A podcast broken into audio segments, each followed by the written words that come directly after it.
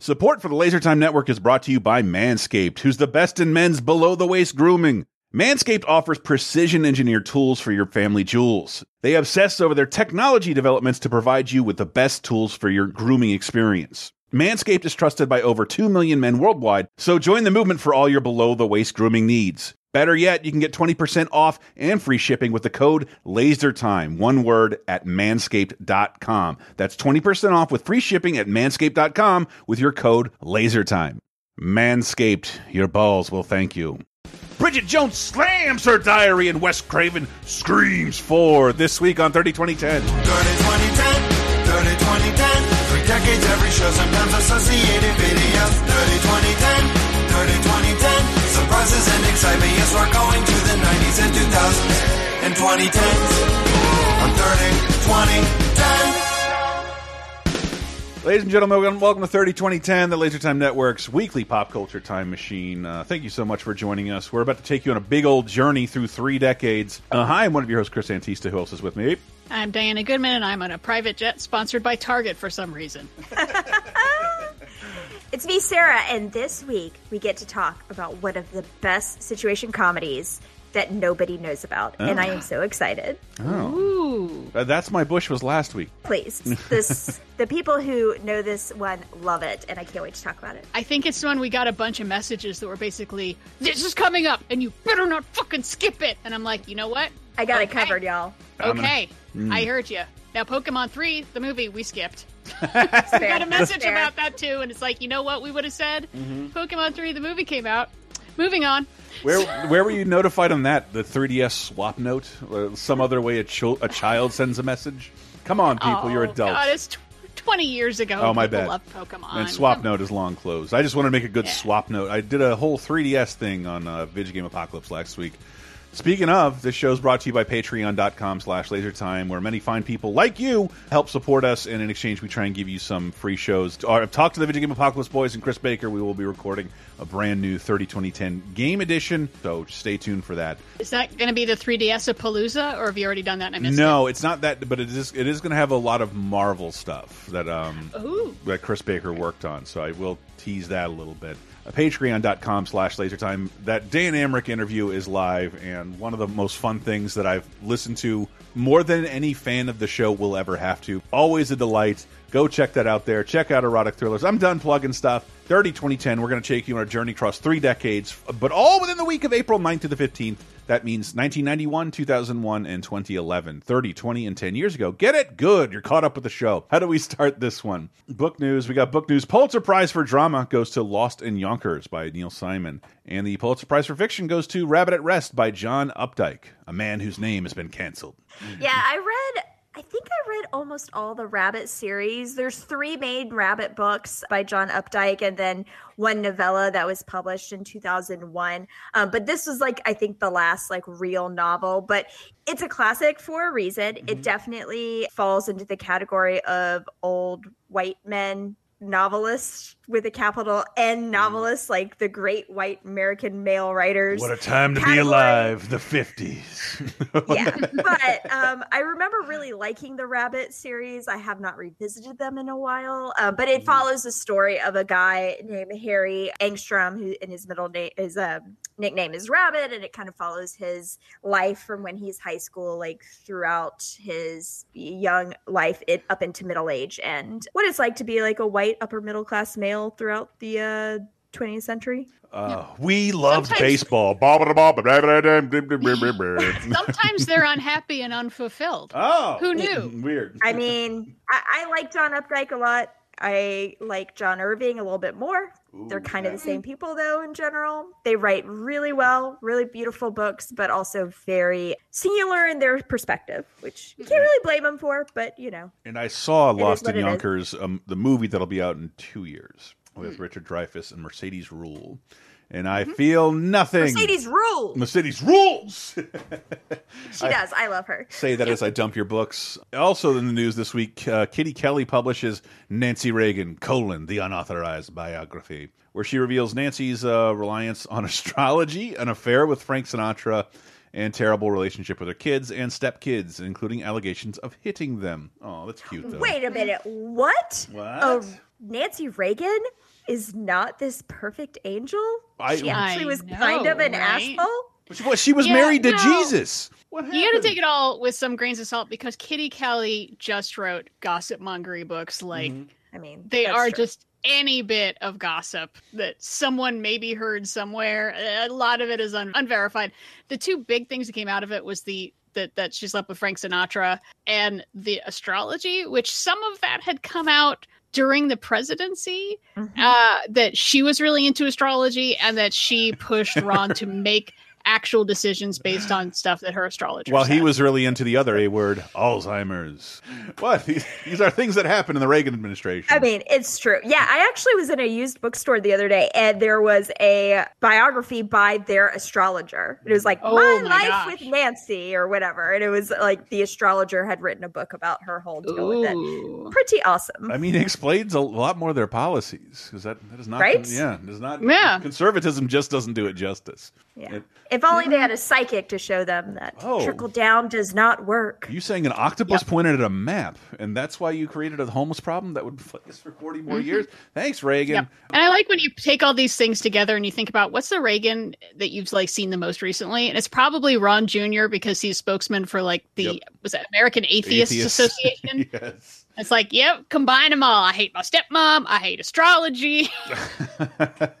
I was Fuck all y'all. I was remembering that because I think this week Hunter Biden's talking on Marc Maron's podcast, Mm-hmm. and I was trying to think of something else like that, and it was Ron Reagan when his dad was president. He's like, "I'm gonna be the editor in chief of Playboy and host SNL," and really kind of thumb my nose to my father the entire time. Yep. Like- he was he danced ballet for a while. Yeah, he's an outspoken atheist. It was like he was trying to piss off his dad as hard as possible. And I think he succeeded. Yeah, me too. Even though he, I mean, maybe if he married a gay black man, Oh, that would have that'd be great. boom. Now you've gone too Or- no, far. And no. he, he reaches for the He button. married a Japanese auto executive. Suck it, Dad. I'm going to. Uh, no, oh goodness, I'm not doing any more Reagan impressions. That's a good one. Let's close it on Diana's joke. Moving into movies of 1991, April 9th through the 15th, Class of Nuke 'Em High 2, Subhumanoid Meltdown with Brick Bronsky and Lisa Gaye. God, I wish I could have had time to fucking watch this. Uh, Well, I mean, it's another Troma, but it's the second of five. Yeah. I did not know there were so many Nukem highs. I just the, the Wow. Troma. I, I was reminded if you that if you watch that blockbuster documentary, which Lloyd Kaufman is a wonderful prick in. He's like, Do you expect me to talk lovingly about Blockbuster, a movie organization who did not help us at all and in any way hurt us? No, I'm not going to do. I'm not going to be nostalgic for this venture even slightly. I think it. No, this wasn't the one where they have a shootout inside of a uh, video store, but yeah, where are all the Troma movies? Are they still all like coming to YouTube? I hope they're doing okay because it's never been uh, particularly easy to get Troma movies, and this is the one I wanted to watch the most. But you know, there's real work that had to be done in 30 2010, such as The Object of Beauty, which I couldn't love more. If no, I'm, uh, I did not watch the John Malkovich, Andie MacDowell, and Lolita Davidovich movie, The Object of Beauty. Yeah, I couldn't find it, and I was kind of curious because it got like really good reviews, and it's mm-hmm. an interesting idea, and it's directed by Michael Lindsay Hogg, who I know entirely from he filmed all the Beatles m- music videos and worked with the Rolling Stones, and it's like he was he was like an early, you know, what they would call like musical short films, but he was like early music video guy, you mm, know, he cool. directed Let It Be, but it's about John Malkovich and Andie MacDowell are like I think they used to be rich and now they're just running up a tab in this hotel and trying to come up with a scam to get out of it. And that involves like, oh, they've got this one small statue that like they could sell and make some money and then like it gets stolen and then they try to steal it back and insurance scammery and, and it's like this actually sounds kind of fun and like Sounds good. has you know all the critics liked it as something like 70 something percent rotten tomatoes and could i find it fuck no i couldn't find it hmm. And that makes me grumpy Uh, well, you'll be happy to know Class of Nuke 'Em High Part 2 Subhumanoid Meltdown is free on Prime. So, go, oh oh, go joy. There's a silver lining to that shitty cloud. Sorry, Object of Beauty. What about Julian Sands, Bernadette Peters, Mandy Patinkin, Hugh Grant, Judy Davis in Impromptu? God, this sounds proper. Except Oh, wait, it's not. It's not. Oh goodness. And that's why it's fun. Join the most outrageous artists of the 19th century for a rendezvous in the country. Don't you realize these are the great geniuses of our time, all gathered together in our home? They are a gang of parasites, my dear. And George Sand leads the charge. A whole fortnight among some tiresome old aristocrats. How appropriate.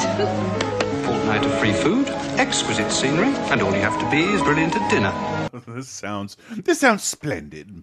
Uh, what is this exactly? This is I, technically it is a biopic about George Sand, who is actually a woman. That's a pen name, played by Judy Davis, and her many love affairs, including with Frederick Chopin, the composer, played by Hugh Grant, and her her crazy lifestyle at the time. Like she smoked cigars and wore pants sometimes. Good lord, like, oh, woman! Oh, oh, oh, Madame Sand, I am scandalized. Oh, put a tent But- on that circus. Oh my. yeah but i mean really it's a lot wackier than that because this is you know it's a very byronic kind of crew they're with all these like fancy artists and mm-hmm. like rich lady emma thompson who wants to like show how cultured she is invites them all to her house where they just fucking drink and run amok and that's most of it yeah, Yeah. that that makes up the be- the bulk of the movie right there I watched, yeah, I watched a little bit of it. Unfortunately, I wasn't exactly in the right mood for something like that. I'm gonna try again when I have like a lazy Saturday afternoon. Um, mm-hmm. But I mean, it has everybody I love in it. Mandy Yeah. Patinkin, come on, Bernadette Peters, mm-hmm. two of the all-time greats, in my opinion, of mm-hmm. stage and screen. Yeah, but it's it's fun because I mean it's obviously it's you know costumey because we're in the 19th century, but it's also doesn't feel really stuffy. Like it's it's pretty it's pretty much a romp. It's mostly fun. It's all about like passion and love and art. And I didn't even like think about it until just now that it's kind of the reverse of like the classic romantic literature thing of like a man who is full of passion and romance and the woman who is so dainty and cough cough. Oh no, she's dying. and like that's kind of true, but the roles are reversed here. Where like Judy Davis is full of life and Hugh Grant is like, oh, I am so ill all the time but I love music. Cough. So that's kind of fun. It's not just the usual. It's a little something different. And, and we got Okay. uh, we got two decades of Hugh Grant this week, playing Ooh very la. very different parts. So that's fun holy too. shit. And again, I, th- I think we expressed this like a year ago. Hugh Grant, before America was really aware of Hugh Grant. Uh, that Yeah. wouldn't be for another few years. Yeah, And- but no, impromptu is definitely is fun if you like. I don't know costume dramas that aren't like costumey or dramas. Mm-hmm. Mm. They're more silly. And that will pair quite nicely with with a number one movie at the box office this week that every critic uh, and executive hated. It's my recommend of the week, one of them anyway. it's Jerry Orbach, William Forsythe, Steven Seagal. It's out for justice, people. They were friends, Ever since we was little. born on these streets. What's that? One of us, family. Now, after 15 years, who would have ever thought that I would have become a cop, huh? they will play cops and robbers one more time. But this time, Richie got out of the car and just stepped up. Bang. it's no game. Three of his crew were with him. This is this is wonderful.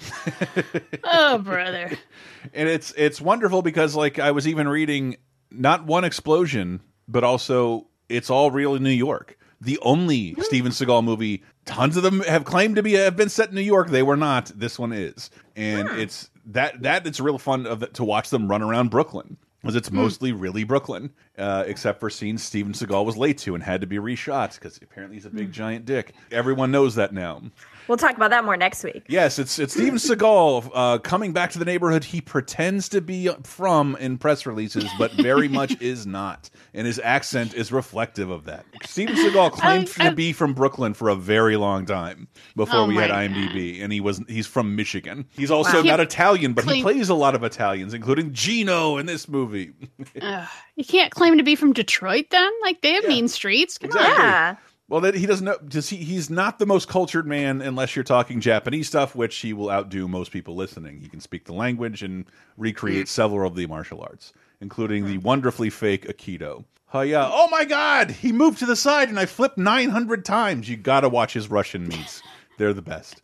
But this movie is is uh. tons of fun though. Tons of fun. Yeah, it is a big dumb cop movie that is it's just like it's so many cliches. It is another one of these. It's like this is just a scene from Thirty Rock, isn't Yeah, it? it- it's, it's like uh, it's like how but the it is. And Jerry Orbach totally. He feels like he's Briscoe. He's just wandered in from Law and Order. I like it. there's It's a bunch of Polaroids guy. that there's a bunch of Polaroids that feel appear throughout the film, and Jerry Orbach has three lines in the movie. I'm like, is he going to reveal himself as the Polaroid picture taker? Because why is he even here? And he, uh, spoiler, he never does. It's very straightforward. It is a fucking child's view of what the mafia is and does. because the main villain is a guy from the mafia getting high on his own supply, starts smoking crack, and literally just shooting people in the street to, you know, rise up, good for business. It doesn't make it makes no fucking sense. Like why this guy is doing any of this. And uh the, it's it's the mafia sent after him and Steven Seagal's Gino, a hardened cop, wears a beret to relax. He's the worst. Ooh. Well, now you got my attention. he's the worst. But but like in terms of like really fun violence, dude, this is really fun. Like I, I got to watch the the guy with the biggest mullet I have seen in 30 years get most of its teeth knocked out with a billiard ball, uh, wrapped in a bar napkin. It was fucking great. Ooh. There's some fantastic sequences of violence here, and like most of it, very little, like not as much gunplay, but like hand to hand, the same the same ratio we were talking about with erotic thrillers, about three to five titties uh, per movie, and that's how many fight scenes you Three? get. Three to five. It depends. It depends on it's the angle. still two odd numbers. Someone's titty is hanging out in the cold. Oh, I thought they were like alone. jeans. I thought they were automatically a pair just by by. Okay, I'm. Unless I'm we're talking incorrect. about Total Recall, obviously. ah, Total Recall throws everything for a loop, but uh, Throws off the average. yeah, this like mo uh, it's a movie shot in New York. It is it is violence on the level you may not see for a while. Uh, in terms of because it like I've seen people throw knives and shit through people, but this is like mostly stuff you find around a bar, bludgeoning people to death or permanent impairment. It's fun. It is fun. Steven Seagal's accent is stupid. It's wonderfully dated. ugh. It's it to me. This is the best Steven Seagal movie I've ever seen. Uh, for Justice. Ooh, yeah. wow. Yeah, it's still a five out of ten, but it's it's Yeah, the best when I've I ever saw seen. this, when I saw this coming up on the list, I thought, you know what? I think my husband and Antista will cover this, so I'm gonna. How did sit you know I'd out. get in a fight with my girlfriend? Hey, can we watch this Steven Seagal movie? I got to get the fuck out of here. But that was it was perfect for that. It was one of the best nights I've had in a while because Sam and I haven't been able to like watch a movie inside in over a fucking year. Mhm. But- And I was not there, so really made it extra Mm-hmm. great. Nice. Is this like the most actual movie Steven Seagal ever made too? Most actual movie. Yeah, um, have- this feels like a real movie that like another actor could be in, and you'd be like, "Oh, okay, it's a What cop movie." Yeah, whatever. Under Siege. Except for Under Siege. Okay, you're That's right. Under like a real, real movie. From what That's I like a real movie. Yeah. Yeah. but like so many of these things, they they just feel like really dumb vehicles. It's like Mm-hmm. this was a script, and then they dumbed it down by like Okay. eighty percent, and then they put Steven Seagal in. It's Maybe- like barely I a mean, movie. There's there's two. You say you say they dumb it down, but come on, one of those movies did include the line, "I'm gonna take you to the bank, the, blood, blood bank." one of the best lines to ever be uttered on film. Uh, uh, he said he said it about William Sadler. That makes it even better. yeah, and he said it to himself. In, in a, alone in a hotel room. Look, I know that feeling, okay? When you're by yourself and you come up with a really good zinger and nobody's there to hear it. I know how that feels. It's terrible. Ah, that's tough. That's real tough. Yeah, uh, th but again, this movie, if you have to, when Steven Seagal dies and you want to tell your 13 year old who was Steven Seagal, I recommend this film. Otherwise, don't pay for it. It's not on HBO Max, despite being a Warner Brothers movie. Its license, Hmm. I'm guessing, has been sold all over the place because the uh, internet loves the man. But yeah, we rented it. Ton of fun. It was like a buck 99 on Google. Out for Justice. I can't. I could recommend a lot of things more, actually. Let's move into television. Seinfeld, the statue. Can I, I apropos of nowhere else to put this, Sarah and I were talking about the Seinfeld DVDs a while back, Mm-hmm. And mm-hmm. they are the best produced DVDs ever. Mm. Oh my gosh, yes. And like every single episode has a at least a mini documentary made out of it, if not a twenty minute to full length documentary made out of mm-hmm. it. Oh. I have found that most of them are on YouTube for the last three days. That is what I listen to while I walk.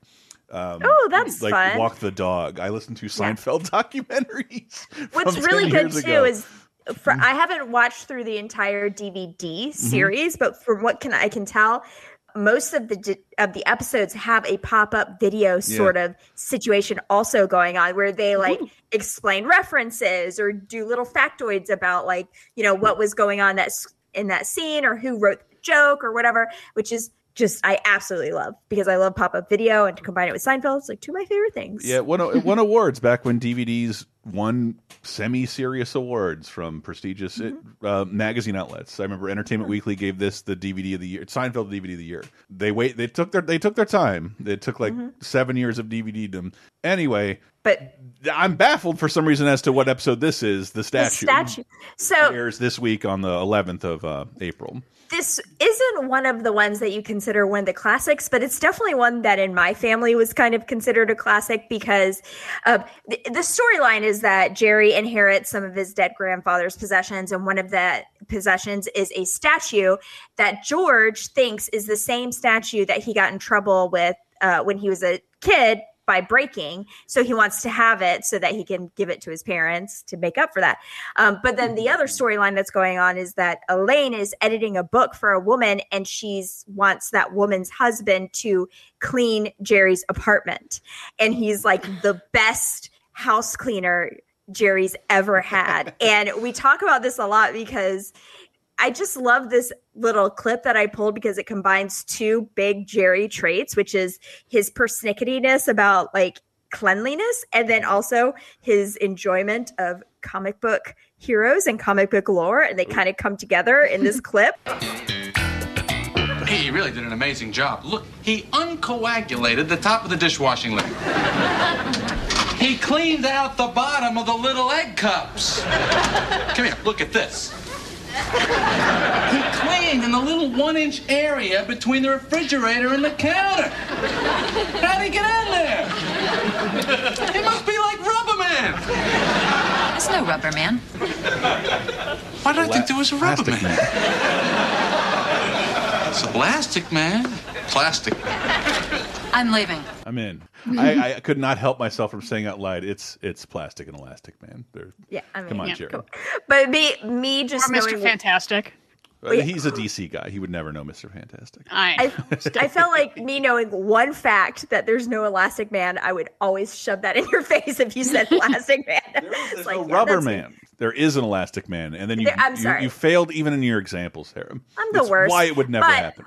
One of my favorite things too is as they're leaving, Jerry makes a big deal about how he cleaned the little peephole with Windex. Like, it's so great. That's why I don't like cleaning because that's the only way I know how to do it. Tiny? Yeah, like well, to every detail. It's Hmm. it's hard for me to stop until like everything is super clean. So I tend to do it like really like once a, every three weeks or month, a big Hmm. detailed clean. Otherwise, it's just like, ugh. Can I walk over this garbage? It stays, and I'm I'm really pissed because like I I looked at this doc a little late today. I didn't dig more into this, but then uh, and one of the things I really like is when somebody comes to host SNL who is technically from an SNL rival, and Catherine O'Hara comes to host SNL with musical guest Rem REM, and I'm Ooh. yeah, and I I so many of my favorite things. Right? I don't remember having seen this one. The monologue is online, uh, but when you try and search for it, you get come up with mostly how Catherine O'Hara was an SNL cast member for an hour or a day, mm-hmm. and then hmm. either quit or got fired. But it was a mutual agreement to not do that, not be yet another SCTV defector. But when people from like A Living Color and SCTV come to host SNL, I usually get really interested. Like, Well, it's fun because you can kind of relax a little bit because you know it's going to be good. Yeah. You know they're going to get it. You know that they're going to understand like what they're doing here. So it almost gives you as like an audience member like, "All right, I'm going to watch a professional do this" instead of being mm. like concerned when you see like Charles Barkley like, "Oh god, is he going to is he going to do this okay?" But na- nowadays- My big fear is she's going to do something from SCTV and no one's going to get it, and I'm going to feel really bad. Like if she starts doing Lola Heatherton, and I'm going to laugh, but no one in the audience is laughing because they're Philistines. That that might happen because that that that has happened on SNL several times. The Monty Python parrot sketch with its original cast members done line for line to nothing on SNL, and I was one of those people like, "What the fuck? I don't know what this is. Um, I have not seen Monty Python sketch yet." Yeah. Uh, Philistine. I know, but but like now you think of it like when Chappelle hosted the first time, they just brought back all his Chappelle Show cast members. That Mhm. would be amazing. So every, I hope every fucking sketch performer from any show gets to eventually host SNL because it's it can be an afterlife for your characters. Not that yeah, I I'm ready for Catherine O'Hara to host again. I mean, Yeah, she's- Hell yeah. because like you, I I watched Dan Levy host just because I Mhm. knew Eugene Levy would pop up because he'd never been on the show before. Mm. And sure enough, he did in a COVID bubble um, during the monologue. Eugene, I was like, "Yes, I'm seeing Eugene Levy on the on Studio 8H. It's fucking great." And yeah, Catherine, her monologue is on YouTube. You can see that there. I believe that's the only sketch you can see from that episode. Again, apologies. And SNL, despite being uh, fully available on Peacock, doesn't have all its episodes up, let alone all the sketches. If there is one second of copywritten music before 2004, it's the sketch is just gone forever, essentially. Mm-mm. Lastly, this week on television, 1991, the 9th to the 15th of April, the CBS movie Absolute Strangers, starring Henry Winkler, Patty Duke, uh, Richard Kiley, and Audrey Audrey Lindley. Audra Lindley. Yeah. Audra Lindley. I, I mean, we are in 1991. We are in the era of TV movies. So I, I, I definitely look every single one up that I come across, but I don't pull them all because there's too many of them to Mm-hmm. talk about. I do like the ones that are based on true stories, though, because oh, courtroom, courtroom controversies and that kind of stuff. There, it's completely perfect for a TV movie sort of treatment. And this is one of them. Absolute Strangers. It's Harry Winkler coming back to TV for the first time in almost a decade. Like, but it's based on the true story What of had, he, a what had he been doing? Like like PC games? He wasn't in movies, was he? being Hanging out with his giant piles of Yeah, Fonzie, his Fonz money, money. and Yeah. directing. Yeah, that's right. and feuding with Tom Hanks, That's true. as we all know. But uh, yeah, go ahead and play the promo, and then we'll see if that explains it enough. Ooh. When his family was shattered by tragedy. She's in a deep coma. You know that she's pregnant? He had to make a decision. This is a traumatic matter. This is to save her life. Now, strangers have vowed to stop him. Who are these people? Henry Winkler, Patty Duke, and Karl Malden. What do you want from us? Absolute Strangers, Sunday. Whoa. A right to live? So, It's dramatic. Mm-hmm. There's health issues, but what is it about? I will tell you. This it's the story of this husband and his wife. They got into a car accident. She went into a kind of a coma, and she was pregnant at the time. And he had to make the this decision to abort the fetus in order to help her recover from this tragic like head trauma that she had. Um, because the doctors were telling him like, look, this is going to help her like come out of this.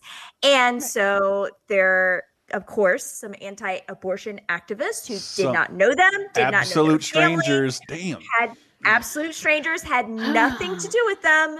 Tried to get a court order to stop that abortion from happening. You mustn't. We have none of the context to know no one here have no jurisdiction. You mustn't though. uh, so yeah pretty uh, pretty interesting i actually didn't look too much into the underlying court case i kind of want to do more of that because wild and also shades of Terri Schiavo um, Mm. but of course there got there was a huge outrage from the american family association to try to stop this from airing and get advertisers to pull their advertising but yeah, I was thinking this is really controversial subject matter. Yeah. Right there. I Mhm. mean, besides, you know, the it being about abortion, but it's also like, but it's people making a decision for her because she can't make a decision at this time. But what what would she would have wanted if she were, you know, uh, conscious and could make a decision? And Mhm. yeah, who has what about what about that fetus's right? What about her family? What does her family have to say versus what her husband has to say? I'd have to Oh, see the man. fetus's taxes.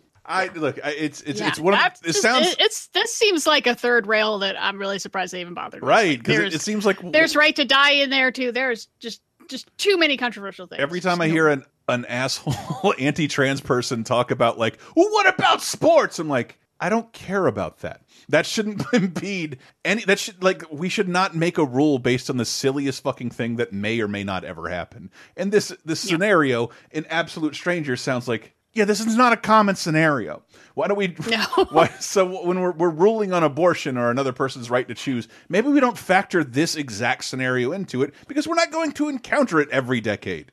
Maybe- not this maybe exact scenario But definitely the idea that, I mean, abortion to save the life of To a save the- mother is one of those exceptions that always comes up. And it's always like, what does that mean exactly? I mean, I'm glad these conversations are happening in 1991. I wish these conversations were not continuing now. I wish this was all settled law and It's a bad country. had free abortions on demand. But you know what? We'll get there. Yeah, they're, they're, I don't know. Let's fingers crossed for a sponsor next week, and Sorry. we'll see. Full I network don't buy. think It'll If Planned Parenthood starts sponsoring us, then I'm going to get mad at them for wasting their money. We're already maybe you should send Although- me fewer than three three letters a month, Yes. and maybe you shouldn't be wasting your money on podcasts. I'm already a client. And we will take all the money from the American Family Association, though. So oh, please yeah, come Yeah. sponsor us. You'll love yeah, it. let's. That's what we need to start doing. Let's go to like focus on the family and tell them about how we have this great podcast about the good old days and Right. what it means to really be an American family, and mm-hmm. but also we have a just blow all their money on weed. we have a Planned Parenthood Hey, sponsorship because Chris refuses to play for, pay for diaphragms, and diaphragms, sponges. Uh, there are like almost no games to speak of. Hence that side sideshow we just did. But there are there's plenty of music uh, to talk about. New releases in 1991 for uh, April 9th to the 15th. We got Brotherhood by the Doobie Brothers. Oh, Yamo be there. Yeah, Um, they're back together. Self-titled by uh, Latour and self-titled by Temple of the Dog, which would be reissued a year later once all these people involved in the album, well, the grunge hits and the label realizes they have they were handed a Pearl Jam Soundgarden crossover album. It is incredibly bizarre. I never want to hear anything from this album again, but uh, it was uh, Yeah, it was like I, I wanted to play it now, and it's like it doesn't make sense this early in 1991. It, two but years from now it'll be on the radio. 1991, it'll be like, oh, right, yeah, a year after this, where Mm-hmm. it's like this comes back out, and it's like, what? Oh my god, it's like Pearl Jam and Soundgarden are together, and they're singing about their friend from this other band that died, They're both starving. Like- Sorry, and that's they're going song. hungry. Yeah. going hungry. Yeah, yeah. Shut up! I like that song. It's I got know. six words, but I love it. I know. Well, I'm off. We got to take a little break to go steal some bread. And but we're gonna close out with "I've Been Thinking About You" by London Beat. I know exactly what this song is. Mm-hmm. yeah. Again, you can't put Temple of the Dog out yet because this is the sort of thing that's popular still. We, we are still like there's some droplets of the '80s coming off of our decade shower body, and you gotta just get flick, get this out of there. Oh, these '80s, they're all over me. I've been thinking about you. Oh my god! We're gonna close out. With, Why does that sound like Michael McDonald? because he's in the, he was in the segment too. And, exactly. Uh, all right. Yamo, stick around. We will be right back.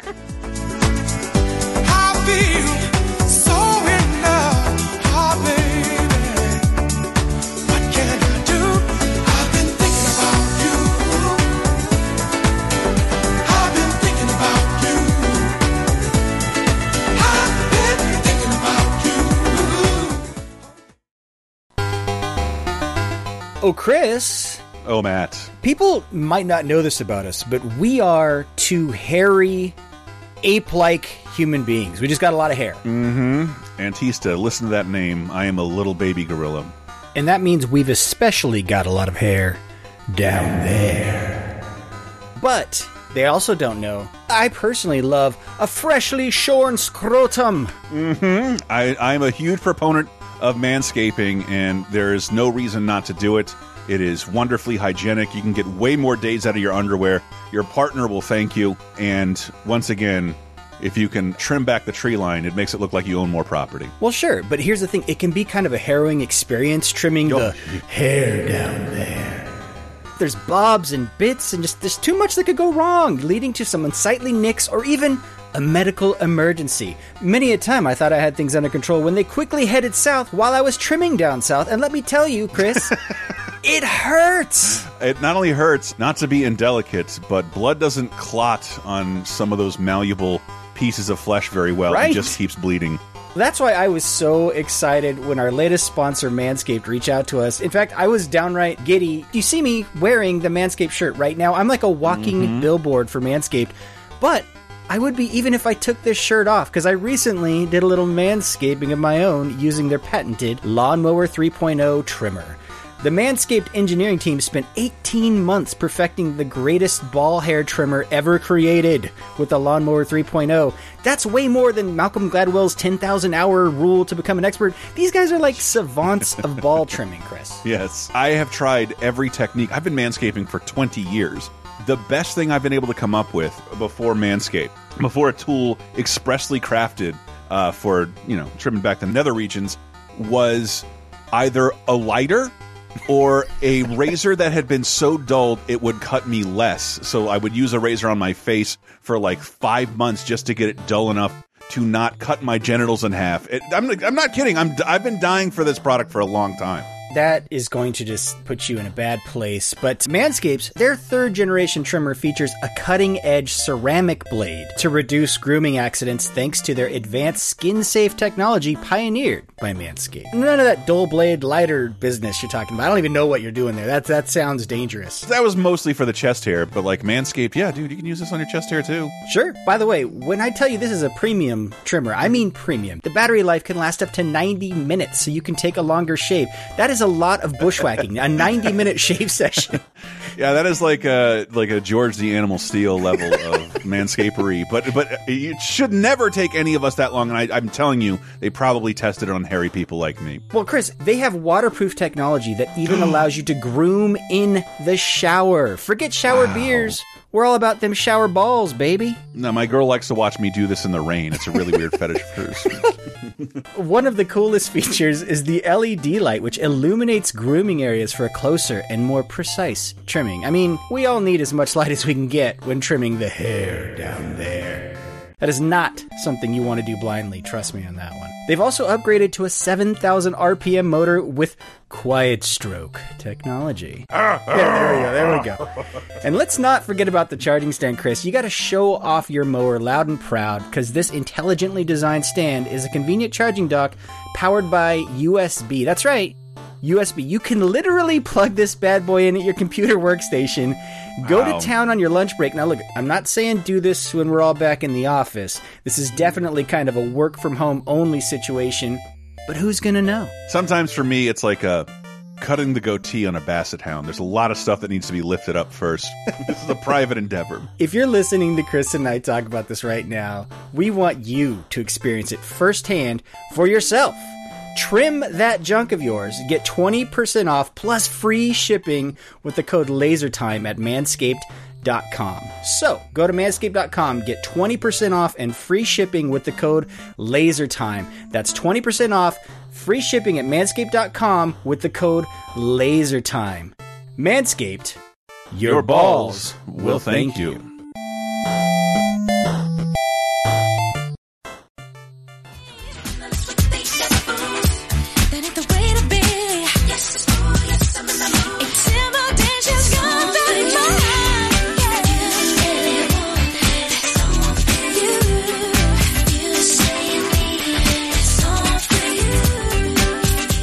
Coming in with All For You by Janet Jackson. It's number one. And it's a song I, I love my up tempo Janet Jackson songs. And I love this song. I don't see a lot of love for this song. I don't hear it on the radio like all the other ones. It's a summertime bop. Yeah, yeah, and a very colorful, summery music video too. Oh yeah, the music video is just it's all summer. Yeah. Good for you. Janet. Uh, the only, only good living Jackson I can think of. I qualified it with living. I wanted to shit on her brother. But also, new releases. Welcome to 2001 is what I should say. April 9th to the 15th. And we got some other new releases for this week in 2001. Poets and Madmen by uh, Savatage, The Hogyssey by Space Hog, Isolation Drills by Guided by Voices, Reveling slash Reckoning by Ani DiFranco, Mechanical Wonder by Ocean Color Scene, and Just Enough Education to Perform by Stereophonics. That is all out this week in 2001. The same week, by the way, Spy Kids is number one at the box office. Mm -hmm. Yeah, Uh, still yeah. holding on there. Still, and man, this is confusing. Kingdom Come. I looked at this and like, I've seen this Peter Berg Iraq War movie. Oh, maybe Oh. that's not the one with Whoopi Goldberg in it. Is Whoopi Goldberg been in a good Iraq War movie? Uh, Anthony Anderson, Toni Braxton, Vivica A. Fox, Jada Pinkett Smith, Whoopi Goldberg, and LL Cool J. Kingdom Come. This is based on an off Broadway play, and it's about family all getting together because uh, the dad dropped dead, and Whoopi Goldberg's the mom, and it's like, I never liked that guy. And everyone's got issues, and things work out or they don't. And yeah, every review is sort of like eh, the tone is sort of all over the place. Like, is it is this a comedy? Is this you know like Death at a Funeral comedy, or is this just more of a family drama? But we do have Anthony Anderson going two rounds this week, so that's fun. I love when we have like extra people that are just they're all over. Yeah. That's right. Hardest working people in show business appear in more than one Uh, segment. 30 2010. Mm-hmm. I guess that could be said for David Spade since he was in the SNL in the last decade. But um, I know you're dying to talk about Dennis Miller, Adam Beach, Brittany Daniel, David Spade, in Joe Dirt. His name is Joe Dirt. Oh, dirt, did I get you? No, I'm cool. No, you're not. He gets no respect. Don't forget to wipe your dirt. Boys got something to say to me? Why don't you talk into the microphone? I got a backup mic right here. Whew. Check one, two. Testing, testing. Ah! His job isn't glamorous. You know what? I don't mind being hit with a few hot dogs. It's all. I'm. Oh, Enough with the hot dogs. Guess I'm like. I, I have a confession to make. I love this movie. Oh no! I, not only do I love this movie, I think people are really shitty to David Spade. I think David Spade is great. Yes, some of it's deserved though. Only because he's he's had a couple of bad movies, but his Netflix Sandler movies are all among the better ones, including the uh, the Wrong Missy. That was like one of the the last Sandler. Like I am laughing a lot during this. A lot of that is Lauren Lapkus, Of course. No. who who threw up on him on a boat while he's swimming with sharks, and that's one of the funniest comedic scenarios to attract more sharks. Oh god, she gets seasick and pukes So- all over his shark cage. It's great. So one review I read pointed out something that I didn't it didn't occur to me and then I realized, oh, that's why David Spade bugs me. Saying like usually he's he plays upper class snotty people like mm-hmm. 90% mm-hmm. of the time and this is fun that he's doing complete opposite where he plays total white trash. And I realized, oh, I think that might be my problem with David Spade is that I feel like he never tries. Yeah, that makes perfect sense. Actually, Yeah. I I feel like when he does try, he's good. I I think he's he's a really great character at uh, a, a fast talking person, and he can be upper crust or he can be a lazy dipshit. But also, when you I hear him now, he's just a fucking dork. You ever heard him laugh naturally? Like like oh shit, this is revealing. So I don't know. I I, I love his stand up. I love uh I love Joe Dirt. I think Joe Dirt is a really fun film. It it yeah. I just feel like his perfect role is Tommy Boy. yes. Like he just can't ever not he's obviously not Tommy Boy, I know that. But like his role in Tommy Boy, it's just so perfect for him because he does play like kind of a snooty guy, but then also there's still a lot of heart there and there's still a lot of friendship. This, yeah, it feels sarcastic. Yeah. Like it Mhm. feels like he's just and I know I watched Joe Dirt when it came out with like in high school and like a high school party or something like that. I have not watched it since then. I also have. have to admit, I thought I had seen this more recently, but then I remember it was The Run sequel? Ronnie Run. Oh. So, which I do kind of conflate beautiful. those in my mind. Uh, this Not is not the sequel that went direct to Crackle. Yes, The- the- Oh, that no, one's certainly really not. that one's pretty bad, like objectively bad. What is it, Joe Mud? No, I forget what Joe Dirt. It's just Joe Dirt too, but everyone's back. Even even Dennis Miller, who just there's all this silliness in the movie that like he's not he doesn't have a mullet. He has a wig that's grafted onto his open skull, and he doesn't shave that facial hair in his face because Den you're so genetically entranced with white trash DNA, your hair automatically does that, and it's just like it. it I still think it's wonderfully silly. Chris, is Chris Walken in this movie? It's like this. Yep. Yeah, like you're talking to my guy all wrong. Stab you in the face. The Sodom. I I love this movie. Is this a Um, Happy Madison it is. production? Oh yeah. Okay. Uh, Like I, no one else writes anything for David Spade. I wasn't sure. I thought, I don't know, maybe he Yeah, he- branched out. a David bit. Spade's never gonna get his uncut gems. So, but I wish he would. Oh my God, uh, I would love it. Me too. Me too. A, a, a, Get a the guy A24 people to talk to him. think about a guy who's who was cool in high school and still thinks he's cool. Like a, a non-bullyish Cobra Kai role for David Spade. Be really fun. Oh, you mean a Gen. Xer? Yeah, yeah, like someone who's just not cool right now. Uh, yeah, we're millennials and zennials, and we like liking things. Uh, none of this flies Uh, with us. Yeah, but Generation X were a bunch of latchkey kids who were raised by television, and so COVID times has been our time, baby. Yeah, man, our time to shine. That's fair. All yeah, of us come on, the boomers millennials. and the millennials could just fight it out, and we're just sitting over here listening You're to Temple wearing of the Dog. flannel right I now. always wear flannel. I mean, all of us millennials who were overscheduled every day after in our after school activities are kind of going crazy. Yeah, I loved it. I'm I doing my Zoom zac- saxophone lesson, like kind of frothing at the mouth. when I became a Mm-hmm. latchkey kid in the mid '90s. It was so, oh, so satisfying. I can watch whatever I want. This is so good. But Joe Dirt, Joe Dirt still holds a special place in my heart. It may be the best of the David Spade solo movies, which is probably not saying a lot. Okay. But- We're, are we counting Emperor's New Groove in there? Because that then I movie's might have to fight you because I Bring it on. love that. Yeah. It's so good. Yeah, and he, again, he's really great in Emperor's New Groove, and I Yeah, love this. he's great. I love the sound. Every Happy Madison movie has some terrible slapstick in it, but the sound David Spade makes when he's thrown or falls is did laugh at that, yeah. it's it's still genuinely funny to me. Oh, dude! Uh, see, Diana's All laughing. right.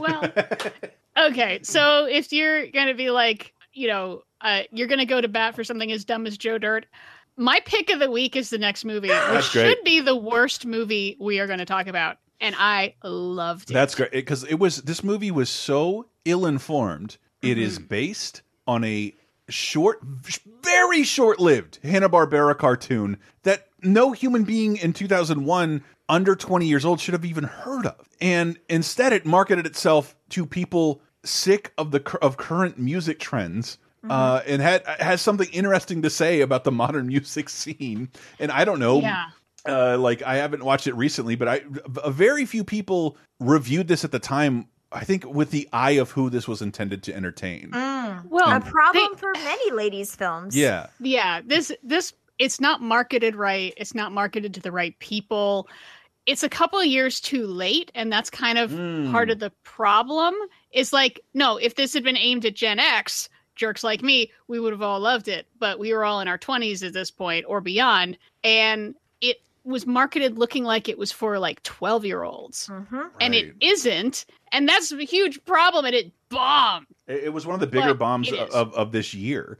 I remember hearing this movie recommended to me by the most punk rock person I know. And this is where you guys say, How punk rock is he? He was on national talk shows in the 80s for having piercings in his face in middle school. Uh, and then he's the one who's like, no, this movie is actually a scathing indictment of like modern popular music, and I have no idea what the marketing, who that was going after, and got me to see this in like like somewhere around 9-11.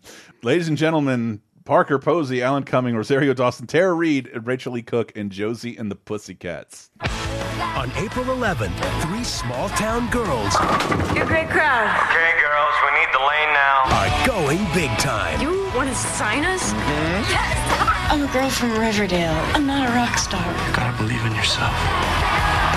Rachael Leigh Cook, Tara Reid, Rosario Dawson, No matter what happens, we will always be friends first. Josie and the Pussycats. Rated PG-13. Long tails and ear for hats. God damn. Yeah. So that ad just underlines how generic Mhm. this seems. Like, no, I don't want to go see this. This is for dumb babies. Ew, it's all about like, oh, they're a band, and then oh, their friendship is tested, and then oh, I bet they overcome. And uh, technically, that's true, but it is an incredible postmodern indictment of commercialized music and trends and teenagers being stupid and corporate America Wow. and it is al- also that's a harder PG-13 than I was expecting. Maybe 10 minutes into the movie there is a gag where Tara Reid causes a car accident by holding up a sign that says honk if you love pussycats, but the cats is blocked. So she's just holding up a sign that says honk if you love pussy. I was shocked when I saw that. I was like, how are they getting away with that? That's wild. Yeah. And like people would call each other bitch and things are full of shit and someone's Mm-hmm. a dick and I was like, "Oh my, this is not for the children like I thought it was." and I saw a bunch of reviews complain about the product placement, which is That's the- incredible that they would miss that that is a joke. That is This the movie- whole point. This movie is so heavily product placed that it is like it takes place in another universe. And it's hilarious that like I start with a boy band, which is what Seth Green, Breckin Meyer, Donald Faison, some other guy. Mm-hmm. And like their tour plane is all Target, you know, branded, including like boxes of bounce dryer sheets just affixed to the walls. Yeah. And also like a bottle of Dawn dish soap just like sitting in like a cup holder. Like, okay. It's like that is clearly this is not wink wink product placement. Like this is meant to draw your attention to how fucking stupid it is. And then uh, yeah, Alan Cummings, the evil music producer, is trying to find uh, a replacement band because those guys start to become slightly self-aware. So uh, they kill, crash the plane and kill them. And I love that the code word for crashing the plane is "take the Chevy to the levee." A joke no one under forty is going to get.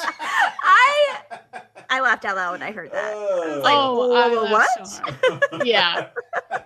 So yeah, so they just casually murdered them, and then uh, you know recruit uh, this cute little teen band who yeah they're all cute. You know, uh, this is probably the most I've liked Tara Reid in anything. Yeah. She is adorable. It's just sort of a little bubblehead, but I feel she, like she she got a- sells it really well. She got a bad rap, I feel like. I don't know. I feel like she Mhm. could she could have been better. Yeah, she's really funny in this. Yeah, she's And- good. and she's not like like a bimbo. She's just very innocent Mhm. in her stupidity, and it's very cute. And yeah, then it turns out, oh yeah, the label is run by Parker Posey, uh, wearing some incredible outfits, Oh, and they're putting subliminal messages in all the pop music that makes people just suddenly want to buy orange juice or wear blue because blue is the new orange or whatever. Mm-hmm. And like they they play with the time, like they have the big "We Become Famous" montage, and we find out, oh, that was like four days. what should have been feel like a year in in film language is really like, oh, it was a couple days, and every single room is just product placement. Mhm. You know, the hotel is all Revlon, the shower is McDonald's. it is some crazy ass production design. And yeah, I, I was just stunned. I was like, this is so postmodern and smarter than it should be. Mhm. It's by the folks who did Can't Hardly Wait, which is one of the few teen movies I think really holds up.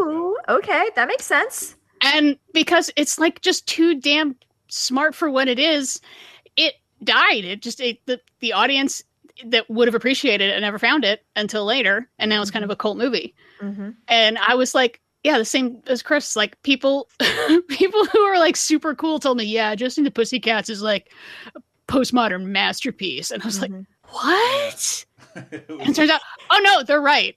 It's fucking awesome. Yeah, those are the same people also too who like hated the bubblegum pop like girl music, but made an exception for Toxic by Britney Spears. Like, well, that song cool.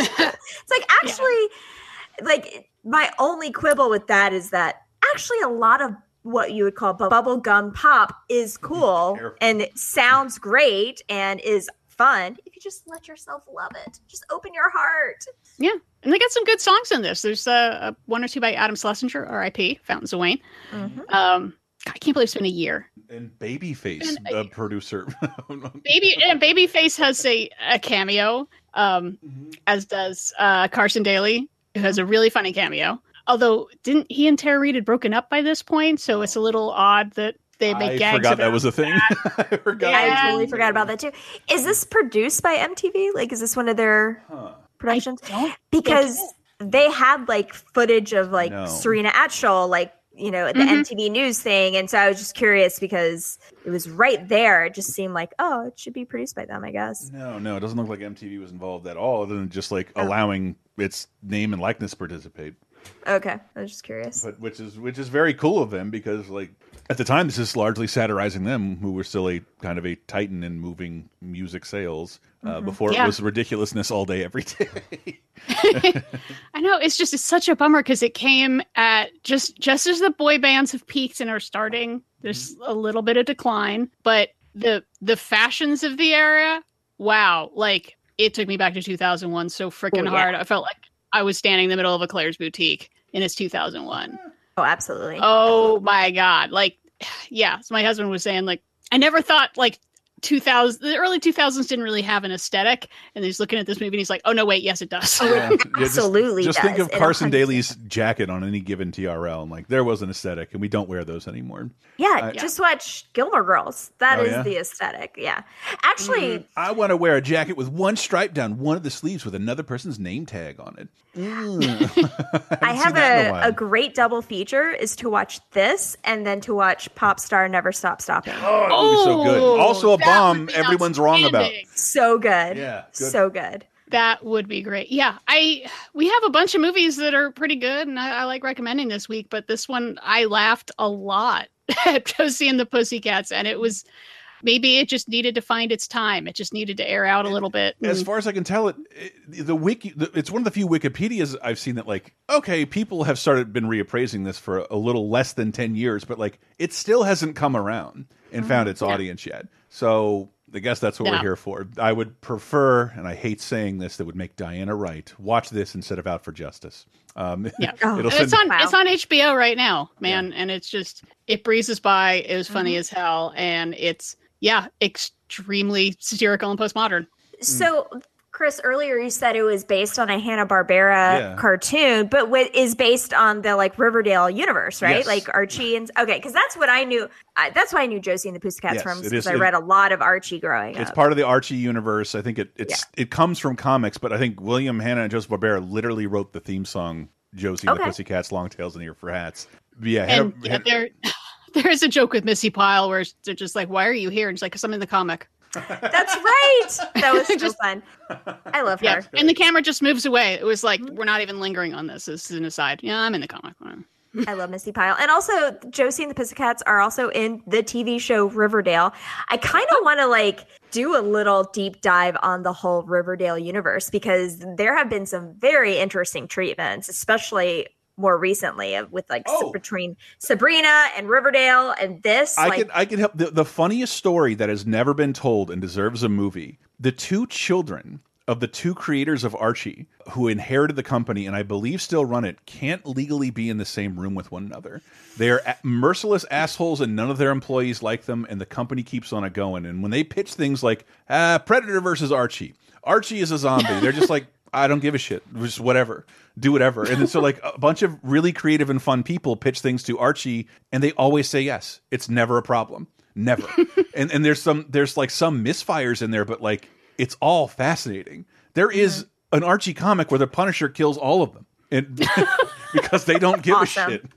If you haven't seen Riverdale, no IP should ever let that happen to their characters. And it's interesting as hell and introducing them to a new generation of fans. It's awesome. It's basically if you take Archie and Twin Peaks. and just smush them together, that is ah! Riverdale. Yeah. I'm sorry. I know I keep saying that Riverdale is wild, and I definitely recommend it. The last thing I was reading was Afterlife with Archie, which Sabrina came into, and then when I saw Sabrina on Netflix, I'm like, they're just embracing this comic that should never have existed in the first place, and it's all because the behind the scenes of the company are in turmoil, can't talk to one another, and say yes to everything because to do the normal thing, nobody wants. The the company kind of only exists by how you send them up, and I really, I really like imagining the Archie Yeah. Riverdale Empire, but like Succession. yeah, Like very serious on like private jets, like grr, There are a couple know? real nerdy reports on this with drawings, like the, like these two. and it- it's like the daughter and the son of the creators, and they hate one another. And uh, but whatever. Ar Archie is one of the most fascinating behind the scenes, and apparently Sonic is in the movie because it was a really good Sonic. Archie, the best Sonic that's ever existed was in Archie comics. Uh, also really good. This is not the place to bring that up because this is not even like the most notable movie of the week. The, the, especially not the one I figured you ladies would go fucking nuts over because I I have things to say, but I'm really surprised this did knock knock off Spy Kids as the number one movie oh, it didn't. because this was a big movie. It was because it's a- adaptation of a book, right? Oh yeah, A big, huge, a huge book. Uh, I'd never heard of it. Uh, I'd never heard of one of these people in the movie until I saw this movie. Hugh Grant, Colin Firth, Renee Zellweger. I'll let you guess which one. Bridget Jones Diary. Meet Bridget Jones. Hi, Bridge. After years of being single, Bridget Jones has discovered the secret of attracting men. Be herself. And it works? It's raining. Ding dong. I like you. I need you. Outside. I'm sorry? It's a real fight! Newsweek raves it's tremendously funny. Bridget Jones's Diary. Bridget Jones, wanton sex goddess. Dad. Rated R. Now in I theater. Remember that was the opening of the trailer, I believe. Uh, Yeah. Bridget Jones' Diary. Oof. I did did not hate it when I saw it. I was I was very shocked. I love this movie, and I love the book uh, by Helen Fielding. Really great. I kind of considered one of the seminal chick lit books of yeah, you know, contemporary fiction. Uh, actually, I had an ex boyfriend who took a like contemporary literature class, and this was on the reading list for him when he was getting his English degree. This is the book is fantastic. I absolutely recommend it, and I fucking love this movie. I, I just like I know there are some early two thousands issues with it that we would all find mm-hmm. with Yeah. these types of romantic comedies, definitely. but is this the first time that we've seen a romantic comedy heroine who is like a, re- a real mess? Like drinks too Yeah. much, smokes a lot, is not a size two, like is kind of obnoxious, but still, you know, but still ultimately charming. Like she looks and acts like me and my friends, you know, and I think a lot Mm-hmm. of women saw that in the movie and really identified with it. And I, I absolutely love the movie for that. After Yeah, after they got I over the casting. never. well, yeah, uh, Brits Brits were feeling rather eh, about having a Texan Renee Zellweger, but uh, their accent's very good. Uh, Mm-hmm. Yeah, I think she she did a really good job. The people they were kicking around for this was kind of interesting. I think Helena Bonham Carter was one of the front Mm-hmm. runners, and I was like, nah, she seems like she has her shit together too much. And uh, Rachel Mm-hmm. cool. Weisz. Rachel Weisz didn't get it because they realized she's just too fucking pretty, Mm-hmm. and it was. I think they had Toni Collette signed, and then she had uh, another project she had to do. She would have been fantastic too, Yeah. but so I never saw this until literally last night. Uh, even though I was a woman and I was alive in two thousand one, so they tell me.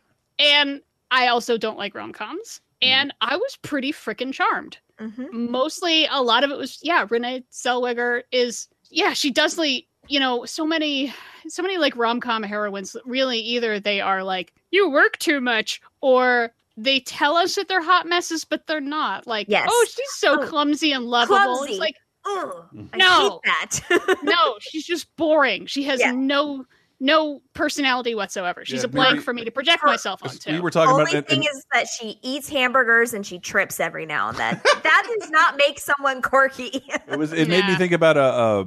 Uh, what was it? We, the thing we talked about? The flight attendant who was like, "Oh, this is like one of the messiest people I've, e ladies I've mm-hmm. ever seen on mm-hmm. television," mm-hmm. and that's what Bridget Jones makes me think of. yeah so i appreciate that. Yeah she you know she she actually is kind of just sloppy in her life. And yeah she drinks too much. She decides like oh, i'm gonna get my life together and i'm definitely not gonna fuck a narcissistic jerk. And then she immediately fucks a narcissistic jerk. And yeah i mean i like that one of her goals is like i'm gonna lose weight and she doesn't. Mm-hmm. No. I mean I, I was actually paying attention when she says what her weight is and when she's happiest her weight goes back up and i was like mm-hmm. yeah because you're really not heavy in the first place for fuck's sake. Gah. I mean, if no I can't remember if they do this in the movie, but if you read the book, it's fun because I think they use stone instead of pounds. this math is so it so makes hard. it like a little bit easier to be like, sure, we're the same weight. I don't know what stone means. You're and three I'm and a not half stone. math, so. I'm not looking this yeah up. a stone is 14 pounds that's not easy math to do i don't know why they do that to you the brits are jerks that way i do have some complaints Mm-hmm.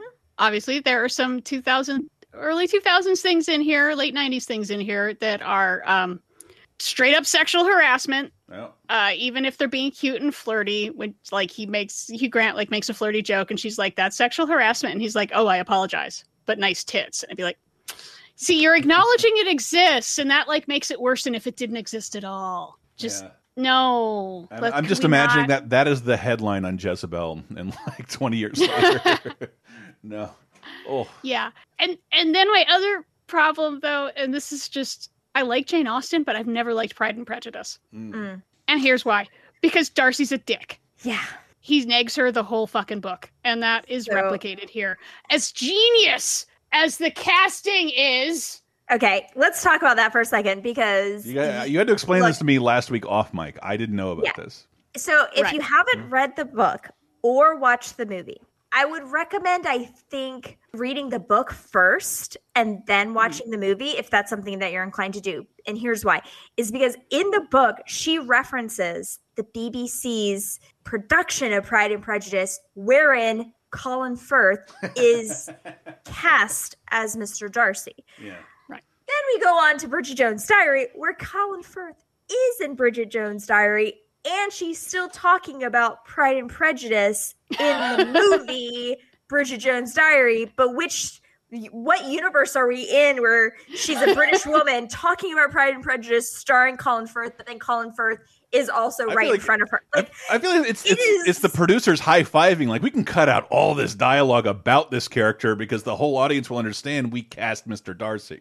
And it makes me that's who this kind is. of crazy to like wrap my mind around. And I actually, I think I saw the movie before I read the book. And if you're the type of person who, if you do that and you can't help picturing the movie actors in the books, like if you read the book and then you picture those faces or whatever, it's gonna really mess you up if you read the book after Mm. you see the movie. And then it's extra confusing because his character is named Darcy. His last name is Darcy in Yeah. Bridget Jones's diary. So, yeah. But I think without an apostrophe, so it's different. I guess it's very confusing. And, and but just just the way yeah, I, I, was ex- I was expecting a romance uh, that would end up annoying me. Mm-hmm. You know, I was just like, oh, you've changed everything about you, and so now you get the great guy, and it was the exact opposite. And I was like, Mm-hmm. oh, thank fuck. yeah, it's about But- settling. Yeah. it's Yeah, well, no, it's about you know the the guy that well, someone who appreciates you for you Mm-hmm. uh, as you are. It's the most important And part. That's the most important part. Someone who respects you and all of your goofiness and your quirks and understands you. But, but still, my problem is that so much of the movie, Colin Firth is giving one word answers, and it really, really uptight and just kind of out of nowhere he turns. so, But so there my- is something alluring about that. not not to the For some for some women, that there's something alluring about but not that. even not And even I- to that char- the character. I was not knowing who Colin Firth is or anything you guys just said. Mhm. I was tr- I was truly swerved because this this Ah. guy comes in and introduces himself, make a makes a real bad impression, and Mm-hmm. there's no chemistry, and then ends up at spoiler at the end of the movie being the romantic lead who will go on to be in the next trilogy. Like I was utterly shocked by that, and I I think I've told I mentioned the movie in the context of me approaching my 40s as a single person moving back to my hometown where I'm on fucking Bumble swiping and like, oh, I have to consider the girl I went to middle school with might be the one that who I had an argument with like 30 years ago and now I'm in a Bumble swipe relationship with. You never it was it was weirding me out with who I was who I was being matched up with all these years later and at the end of the movie she ends up with the person she likes the least.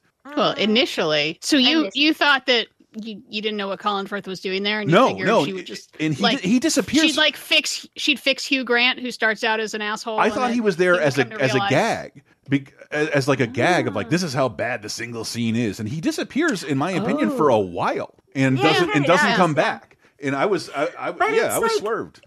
It's a good example of that thing where uh, you may have an encounter with someone that Yeah. rubs you the wrong way and then it really sticks in your craw and you're like why am i so bothered by this person and like my interaction with them and how they how like how what they think of me and then you realize like holy shit i think i want to bone that person like Yeah, it's not, that's not, that's not a guy thing thought. that happens That's not not for guys. well Mm. it's a thing that happens i think for some ladies or maybe maybe. just one of the people on Mm. this show but it's just like Me and my guy friend sitting around over beers, and I was like, "How dare she?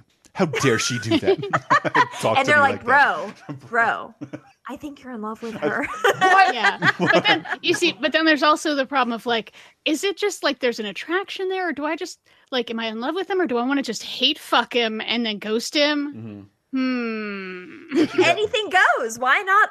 Why not all? Why don't know. both? Yeah. Whatever you want. And I also like. I don't. Gosh, it's been a minute since I've seen the movie, but I also really remember thinking like. I like that the movie doesn't really judge her for also being attracted to Hugh Grant, the asshole. Mm. Yeah. Because Yeah. shit, he's hot and he's flirting with her. Mm-hmm. And they've got some like fun little power dynamic, like, you know, flirty back and forth thing. And like it's naughty and weird and it's fun. And like she's a, and, and the movie does not judge her for that. And I appreciate that as well, because that's also Mm-hmm. an experience that people have that is Yeah. Well, that fun. whole thing would have been fine if she just knew that this was going to be like a sex thing. It's just a fling. Mhm. But she thinks that he maybe it's more, and it totally isn't Mhm. until, you know, he gets left by another person and then he does the typical cad thing of, well, it's really that they don't want to be alone. They need to be validated by someone. But all Oh, of a yeah. sudden it's like, oh, you were there the whole time. I'm sorry I fucked it up. And I love that she's like, shut that down. Mm-hmm, mm. mm-hmm. I mean, yes, there's some things that do not hold up in there that are kind of dated. The sexual harassment thing is like, wow, this is all a lawsuit, man. And it's an email, it's all documented. Mm, oh, never put anything in writing, people. Come on. But besides that, oh, and she calls her friend a poof at one point. It's like, dude, Oh. Yeah. honey. Yeah. That was that magazine Will Arnett wanted to get into in Arrested Development. I'm watching that show right now. No, another, I was pleasant, pleasantly surprised. I was like steeling myself for, all right, chick, chick stuff overload. And it Does was, it was fine. Does it feel like a Christmas movie to you? There are some major Christmas scenes in it, and so I kind of put I put it in that category. I think it technically is because it starts and ends at Christmas. Right, right. Mm. Is that when she and also, it is very late '90s Britain in that everyone is smoking everywhere. Oh my god, I love that. I oh gosh. Oh no, people are smoking feel in the very office. nostalgic. people are smoking at the bar. I'm like, okay, smoking at the bar, right? Uh, uh, sure, but there's people are smoking like while they're eating. Oh, I can't do that. Oh, Just to see Oh, people after. smoking inside of a building is like gives me major nostalgia. Well, Honestly, that, now all you can do is like uh, is is imagine like uh, uh, athlete's foot cartoon COVID characters and everyone's smoke plume. Like uh, how could and any could we ever go back to smoking in public again uh, after all this oh, God, yeah, indoors. indoors? Yeah, people Never. are just like in someone's house and light up a cigarette. I would be like, I'd attack you with fuck are the you doing? freaking sink hose. How- don't, don't start smoking in my house. What is this? Yeah. We didn't just colonize this house. Get the fuck out of here. oh. But yeah, Bridget, Bridget Jones, the, the one of the- I think one of the uh, oddest trilogies, uh, and but because the, the the sequel Mm. doesn't arrive too far away, but yeah, Mm-hmm. but there's a sharp drop off. is there like on, on all the movies? Yeah, because they all do pretty well. But just to, to have her baby, what is it? Uh, Fifteen years later in the third film. Um, I don't Wow. know. I don't know. I don't know what her tubes look like. It's probably possible. The, England has way better health care, so That's true. why not? Yeah. Why not? That's true. Also, I didn't realize that uh, this is directed by a woman, Mm-hmm. and it was in one of those setups where it's the exact same thing happened with The Help, which is, oh, you want to buy the rights to my book? My friend gets to direct it. Oh shit! And I'm like, oh, nice. high five, sisterhood. Yeah, I want someone to do that for me, please. Yeah, me too. Uh, All right, I'll write the book. Thank I got you. you covered. All right. And and wow, with that we got to move on to television. Speaking of Renee, uh, SNL this week musical guest Eve. God Don Pardo saying Eve must have been great. Uh, and your host Renee Zellweger. I don't remember this episode either. Is there something super memorable? I I'm don't think missing? there's much there. I mean, Renee Zellweger, I think, is a better actress than we all give her credit for. Yeah. She was fantastic in mm-hmm. Judy, and I think she does a really good job in this episode. But there's nothing that stands out, also, which you know, mm. that's Renee Zellweger for you. You know. Yeah. Also out this week on the fifteenth, The Sopranos. He is risen. Mhm. And is there any any who can surmise what's happening in this episode? 'Cause Well, every I episode of The Sopranos is wonderful and important. it's all Besides the- wonderful. Mm-hmm. Is it Easter? Yes, yeah, Actually, no, this is the Thanksgiving episode. Whoa. it is. So it is, yeah. But I like this episode because it introduces the character Gloria Trillo, who is. Yes. who Oof. is Oof. yes, who is Tony's very hot new mistress, played by meat-throwing Annabelle mistress. Sciorra. is that how you say her name? Sciorra. Uh, Annabelle Sure, Sciorra. Sciorra. and I I just love that whole storyline because she's so beautiful and so crazy and really takes him to a lot of places. and I really like this, the whole starting of this story. And then I also, this episode is also very important for the downfall of Joey Pants eventually because he hits an apex here, he becomes a captain, capo. Capo. And then now I think after that, he goes on the downslope. Mm. Still the third season though, right? Mhm. He'll be around a while. Mm. He'll.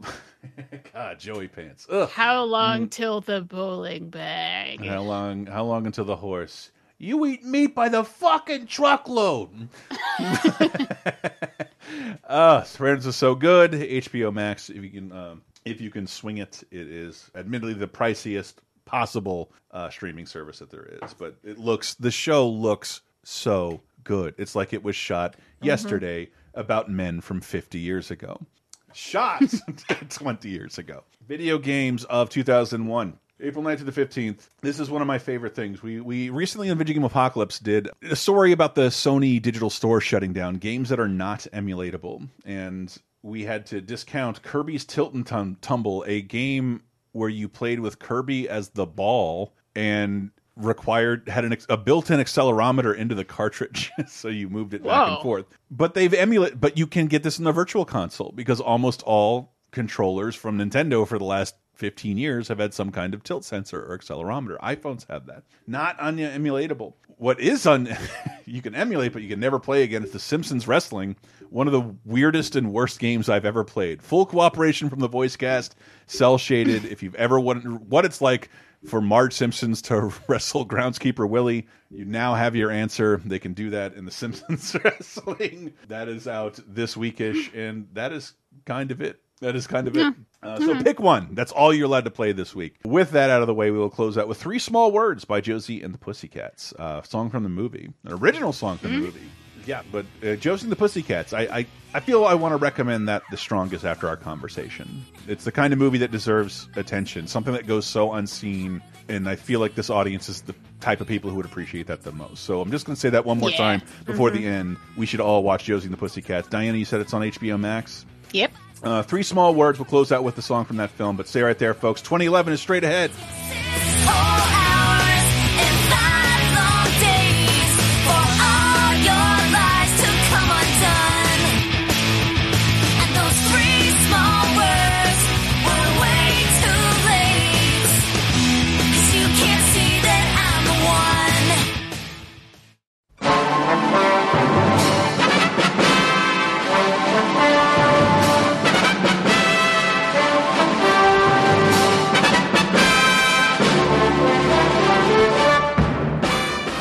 Mr. Internet and all the ships at sea. It's time for Diana's Classic Corner, where we go even further back in time this week to see if there's anything worth a watching. And for the week of April 9th through 15th, oh, two really solid recommends in very different genres. Not really. I mean, they're both about like money and stealing money and double crossing people for money, but in very different ways.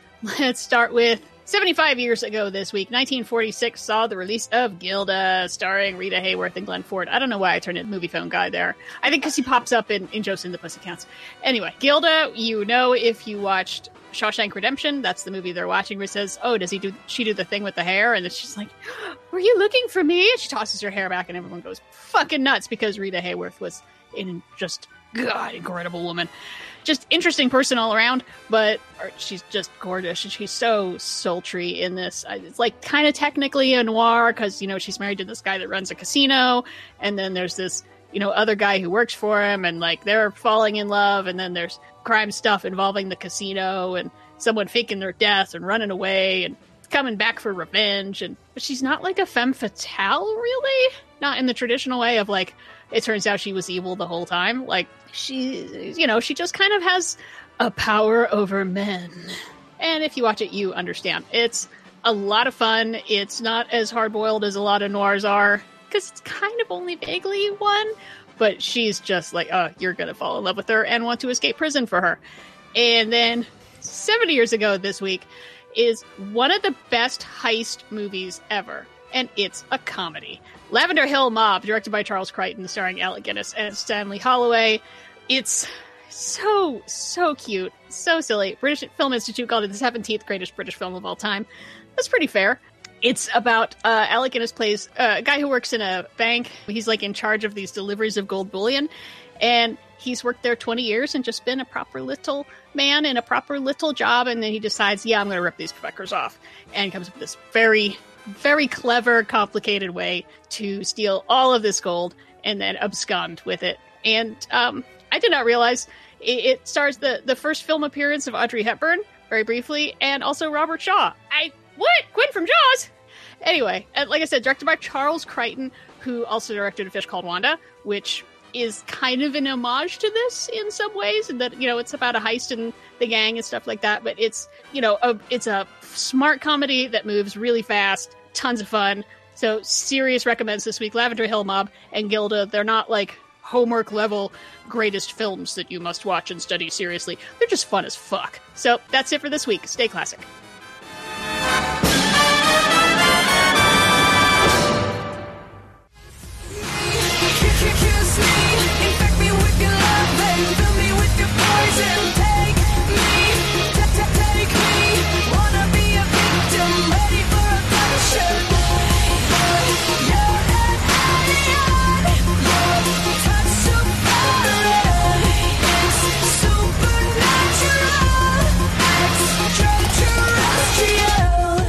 Coming in with E.T. by Katy Perry featuring Kanye West. It is number one this week.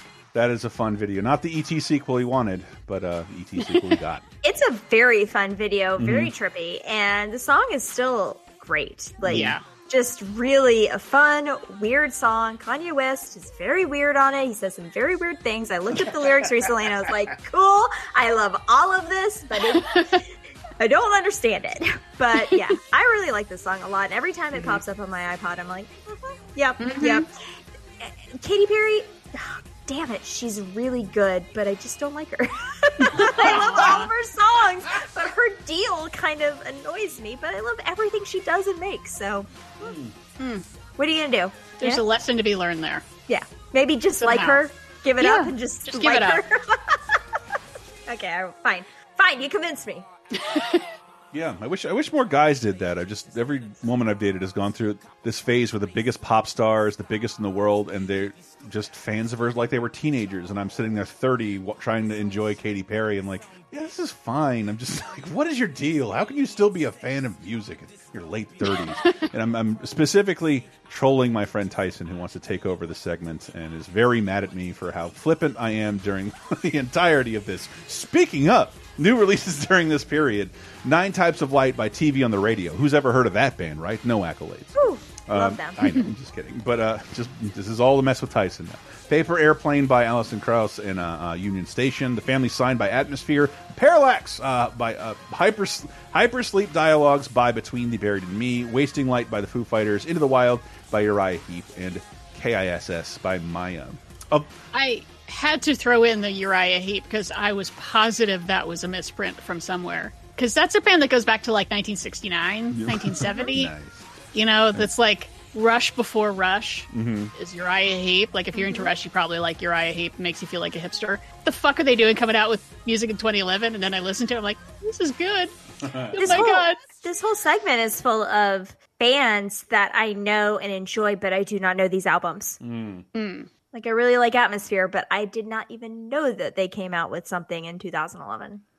No. And I didn't know Mýa did anything after that Rugrats song, like um, where Mace chases the, everyone around a Reptar car. News of 2011: People's Most Beautiful People. Number one this week is it? Number one is Jennifer Lopez.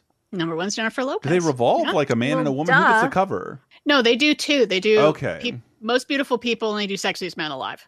Gr- Okay, Ah, good. the two genders, man Right. and people. Yes. Oh, it's going to be hard for scientists to wrap their head around. But uh, man and people, Jennifer Lopez wins number one, the most beautiful people. Uh, number two, Mark Zuckerberg for the third year in a row. and, like, it's, it's exciting times. Ten years ago, I feel like AI is involved in that decision somehow. his haircut is immaculate, the most efficient haircut known to man. No bangs, no bangs, but no bangs. uh, moving to 2011 movies, April 9th to the 15th, 2011. Whew. Uh, Sarah, did you watch this? Um, No. Uh, okay, look, Antisa always likes to tease me about I this never because we do. First met, I was in the midst of a little Ayn Rand phase that I went through, as all philosophy majors do. Okay, you go through an Ayn Rand phase, you read the two big ones, and then you realize, okay, this is like untenable and like unconscionable, and then you release it. But Hmm. Antista happened to meet me when I was in the middle of that phase, so it's embarrassing. So I wasn't going to bring that up at all, but um, but Look, but I need to be open about it. I, but it was more the call out. Like I was in your house for the first time in like a year last week, and it's still on your bookshelf. So I just I just wanted Look, to know. you have to you have to look at where you came from to see, you know, what's ahead of you. Yeah, yeah, Look you- how far I've come. You hear you hear that, Jordan Peterson fans? There's a light at the end of this tunnel. Atlas shrugged. the movie- I don't want even want to bother reading the cast because who cares? But I'm just sad that Jon Polito and Michael Lerner are in there. Those are two guys that have made major impacts in Coen Brothers movies, Inc- and they're both in a great one that we get to talk about. I think come the fall, and that makes me sad. I, I imagine it was But- a it was a decent payday because there was a lot of Yeah. Really weird money behind this movie. No kidding. Mm. It's kind of weird too that Taylor Schilling is in this, considering she's the lead of Orange Is the New Black. Oh, the, I the guess dullest just lead a- of all time. It's a paycheck. Yeah, I don't know. It's a paycheck. Yeah, whether you agree with it or not, it's a paycheck. I mean, I think as it moved these forward, movies are kind of fascinating though because Yeah. there are three, and Yeah. none of the casts are the same. Yeah. Even though it's part Mm-hmm. one, part two, part three, and they're all supposed to be the same characters, but they didn't sign everybody because they're made by like weird rich guy money mm-hmm. because he wants more people to know about Atlas Shrugged. Wait a minute. Which- Are you saying that someone who is making this movie, who's super into Ayn Rand, does not understand how to make art? Uh, you know, I can't empathize with any creator, but I want the movie to end with a big explosion. Don't know how that worked out that way. I'm saying I'm so smart I shouldn't have to pay taxes, and if you don't like it, then I'm going to take my special medal and leave. Also, airplanes don't exist in this world, I guess, and only trains are important. Yeah, yeah, it's it's very steampunk. Bioshock the book, and and and I believe it has a weird crowd-funded history somewhere after Mhm. this, if not the Mm. second, but the third movie. Like no one wanted to put this together, but it got there. It finished itself. Yay! Look, Ayn Rand fans are super weird. Yes. They That was the nicest I- thing anyone's ever said about Iron Look, on on on a good day, they're just straight up libertarians, and we're cool. And they're just like, I just want to have weed and guns and not have the government bother me. And I'm like, me too. Me too.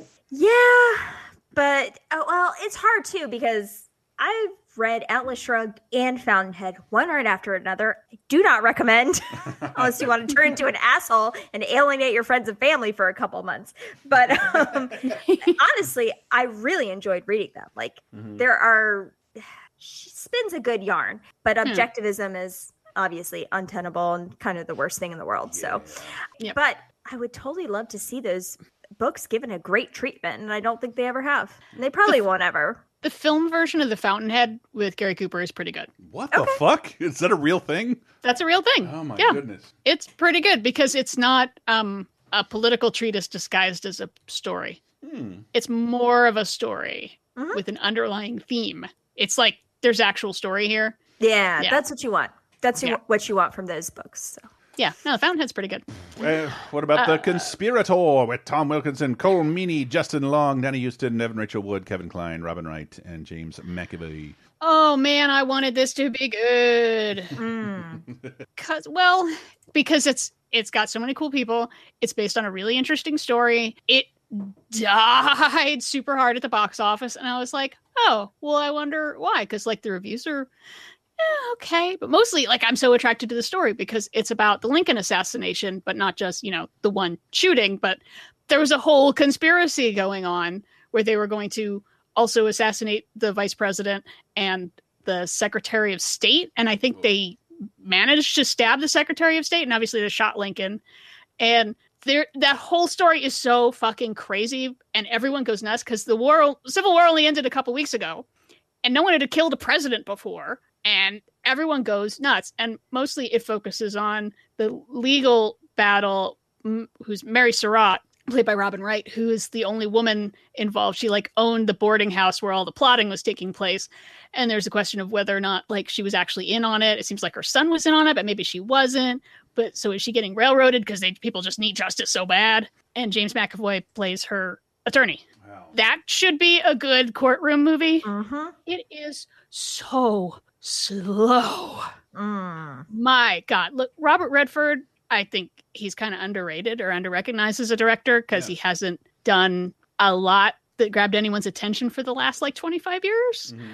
But he cares more about like the inner feelings of the characters and the actors. He's obviously an actor director. Mm-hmm. And sometimes that works really well. Like that puts quiz show above where you would think it, it that story would be because the characters are so compelling. This just moves too slow. and even though I am I've read an entire book about this the, this story and I'm totally on board and even I was getting I was looking at my watch and then started looking at my phone. I was so bored and it's such a bummer because that's a crazy fucking story. Right. Uh, can you Ah. say the same thing for Win Win? Oh, win-win. Win Win, Melanie Lynskey, Burt Young, uh, who never was, uh, Jeffrey Tambor, Bobby Cannavale, Amy Ryan, and fucking Paul Giamatti. Just piss as hell. Look, Win-win. win-win is. I'm just gonna put it out. Put this out there. My recommend of the week. Oh shit! All right. Yeah. This movie is so sweet, so just I don't know. It's just a very sweet little uplifting indie story. Um, and I absolutely loved every second of it. I watched it actually on Sunday night. I was coming off kind of a like a, a rough weekend, visiting family, lots of ups and downs, yada yada. And I just wanted to watch something that I felt like was going to kind of let me just like escape any sort of turmoil. And this is such a sweet, wonderful movie. I just absolutely loved every second of it. The acting's fantastic. I love Paul Giamatti so much, but it's a story of uh, Paul Giamatti plays a small town lawyer who is kind of struggling in his law practice and he's also coaching high school wrestling uh, after school and they're struggling too. Their team never wins and he kind of makes a little kind of a underhanded decision to take over guardianship of one of his clients who is an elderly man who like can kind of can't care for himself anymore. So he takes over the guardianship of that in order to get paid the $1500 a month that get that you get paid for doing that sort of thing.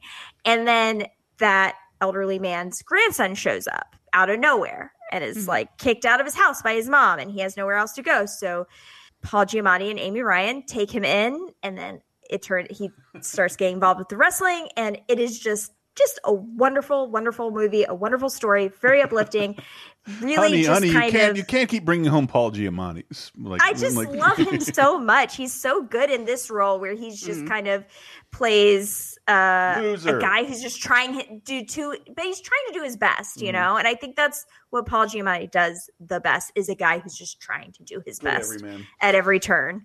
Yeah. And I love Bobby Cannavale. I just love all the actors too. Like they're these are all my favorite little side side actors, character actors, I mm-hmm. guess we're gonna call them, who show up in different things. All of my favorites. They're all in one movie. I mean, Melanie Lynskey, hello. Jeffrey Tambor is so good in this. Like Bobby Cannavale. Every time he mm-hmm. shows up in something, I absolutely love it. Yeah. I I meant to go back and rewatch this. My big thing I remembered was that this was heartwarming without getting treacly Exactly. or schmaltzy. And that is really hard to pull off. Mm-hmm. Uh, I was really expecting this to be like a triumph of the human spirit, and then they win the big game. No, no, it's not about that at all. But I mean, it's because it's written and directed by Tom McCarthy, who did like Station Agent and Spotlight. Yeah. Oh my co-wrote that. gosh, two of my favorites. So yeah, there you go. Both both Mm-hmm. recommends for me. So yeah, I I was so pleasantly surprised of like this is the kind of indie film I like the most. Me too. I Where it's love just it. like just just an interesting characters, interesting story. Let the actors do their shit. Mm-hmm. I'm happy. Man, this is this in the last two movies again. Like we got busy. It's all my family's birthdays, like right in a row. We all just got our vax. Get your vax, people. Marking ten years since I have not seen the movie to one of my favorite horror trilogies that I lived through. uh, Scream Four is out. Rory Col Rory Culkin, Adam Brody, Alison Brie, Anthony Anderson. Again, Hayden Panettiere, Emma Roberts, David Arquette, Courteney Cox, Neve Campbell. Scream Four. What's your favorite scary movie? Someone is recreating the terror.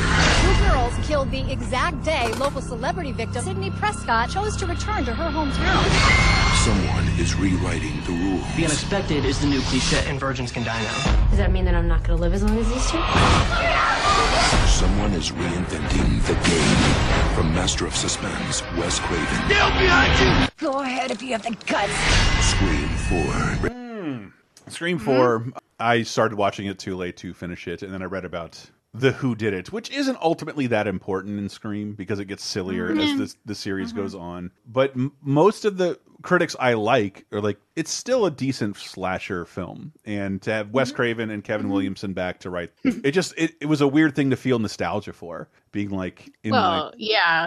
This movie is very heavily nostalgic. You Yeah. need to have seen Scream 1 and probably Scream 2 or 3 Mhm. for this to make any sense. Because, again, this is so postmodern. Yeah. We have the theme for the week. It is so, so postmodern. Yeah. Because it's all about a killer recreating the first Stab movie, which remember is the Movie movie, inside a movie that is based on the first Scream. So you need to have seen the first Scream and, the second scream and, and i asked my series. girlfriend who has like horror movie tattoos he's like yeah i saw it and like is that the one set at a college like that's two oh no that th- that's the one set at a movie too. That's three. Is this the one where some, something takes place at a party? I'm like that's one. I'm not asking you about this anymore. Uh, but she she says she saw it in the theater and uh, most people did and who did saw it the opening weekend because it did not resonate the way I think uh, the Weinsteins would have preferred because they are still being interviewed at this point uh, because we care about what people with the name Weinstein say. But but this underperformed and we didn't get the follow ups. But it sadly is the is this the final Wes Craven movie? It may be. Let me double double check. check. I'm I mean, sure it is. this it is weird that is 11 years. We talked about Scream 3 Mm-hmm. not too long ago, but for Yeah. 2000. It's a long gap. Mhm. And I think- I then mean, I they come back. Yeah, it is his final film. I, Mm-hmm. Yeah. Oh.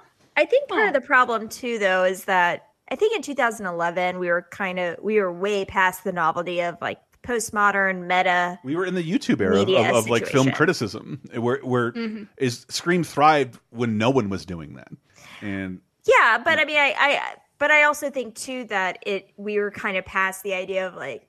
Isn't this so cool? We're like poking fun at ourselves. Like Maybe, yeah. that's not a no- that was not a novelty anymore. I mean, that was kind of passe, honestly. Like at this Yeah. point, I think we're entering the new the new new. You have to be the authority on this because I think I was in. No, I was a teenager when the first Scream came out, but like in my twenties when the third one came out, to kind of like little fanfare from me. But Hmm. you know, if you grew up seeing the trilogy in the theater a little younger, Oh yeah, I I loved the trilogy. Like Yeah. I thought it was like the coolest thing ever. And then in 2011, uh, okay, we like Yeah. It, I mean, it has it has seen some all this. yeah there there is some cuteness with that i like that they've they've adapted it to deal with the existence of cell phones pretty well because that's so much of a problem in so many horror movies. Of just call the cops! They they hint at the idea of like live streaming murders or posting them online Mhm. but then they never pay off any of that. It seems like Hmm. s someone has a very light, a light uh, uh, knowledge of what social media actually is, even though that's what it's supposed to be Mhm. sending up, rather than like uh, teenage phone calls in reality television, which is heavily what the first the first couple movies. yeah uh, it does have a very high body count Yeah. uh No, i mean most they people just say it's a good slasher. killing everybody Yeah. everybody and i spend so much of the time just being like lock your windows you stupid bitch what are you doing there's someone's coming after you don't walk off and leave the door unlocked behind you no and uh it almost it could have almost been a running gag if everyone did that except Neve Cam- Campbell because Neve Campbell's character is so like I've been through this so many fucking times. You Just- can't scare me anymore, you motherfuckers. Just take me. I don't want to do this anymore. yeah, I was like, I mean, if if I were her, I would just it'd be Krav Maga all day. The second anyone comes at me, and ne- and never answering my landline. She should be Jamie Lee second it was Curtis Like, in ah, the, the- scary ghost face. was like, yeah, and now you you're crushed windpipe. So she should be Jamie Lee Curtis in the most recent Halloween movie. Like uh, Yeah. lots of call Mhm, Tracy mhm. recording. All right, he's in a bar over here. Or should I say? Or is it a she? I don't want to ruin anything. But uh, yeah, it, it's okay.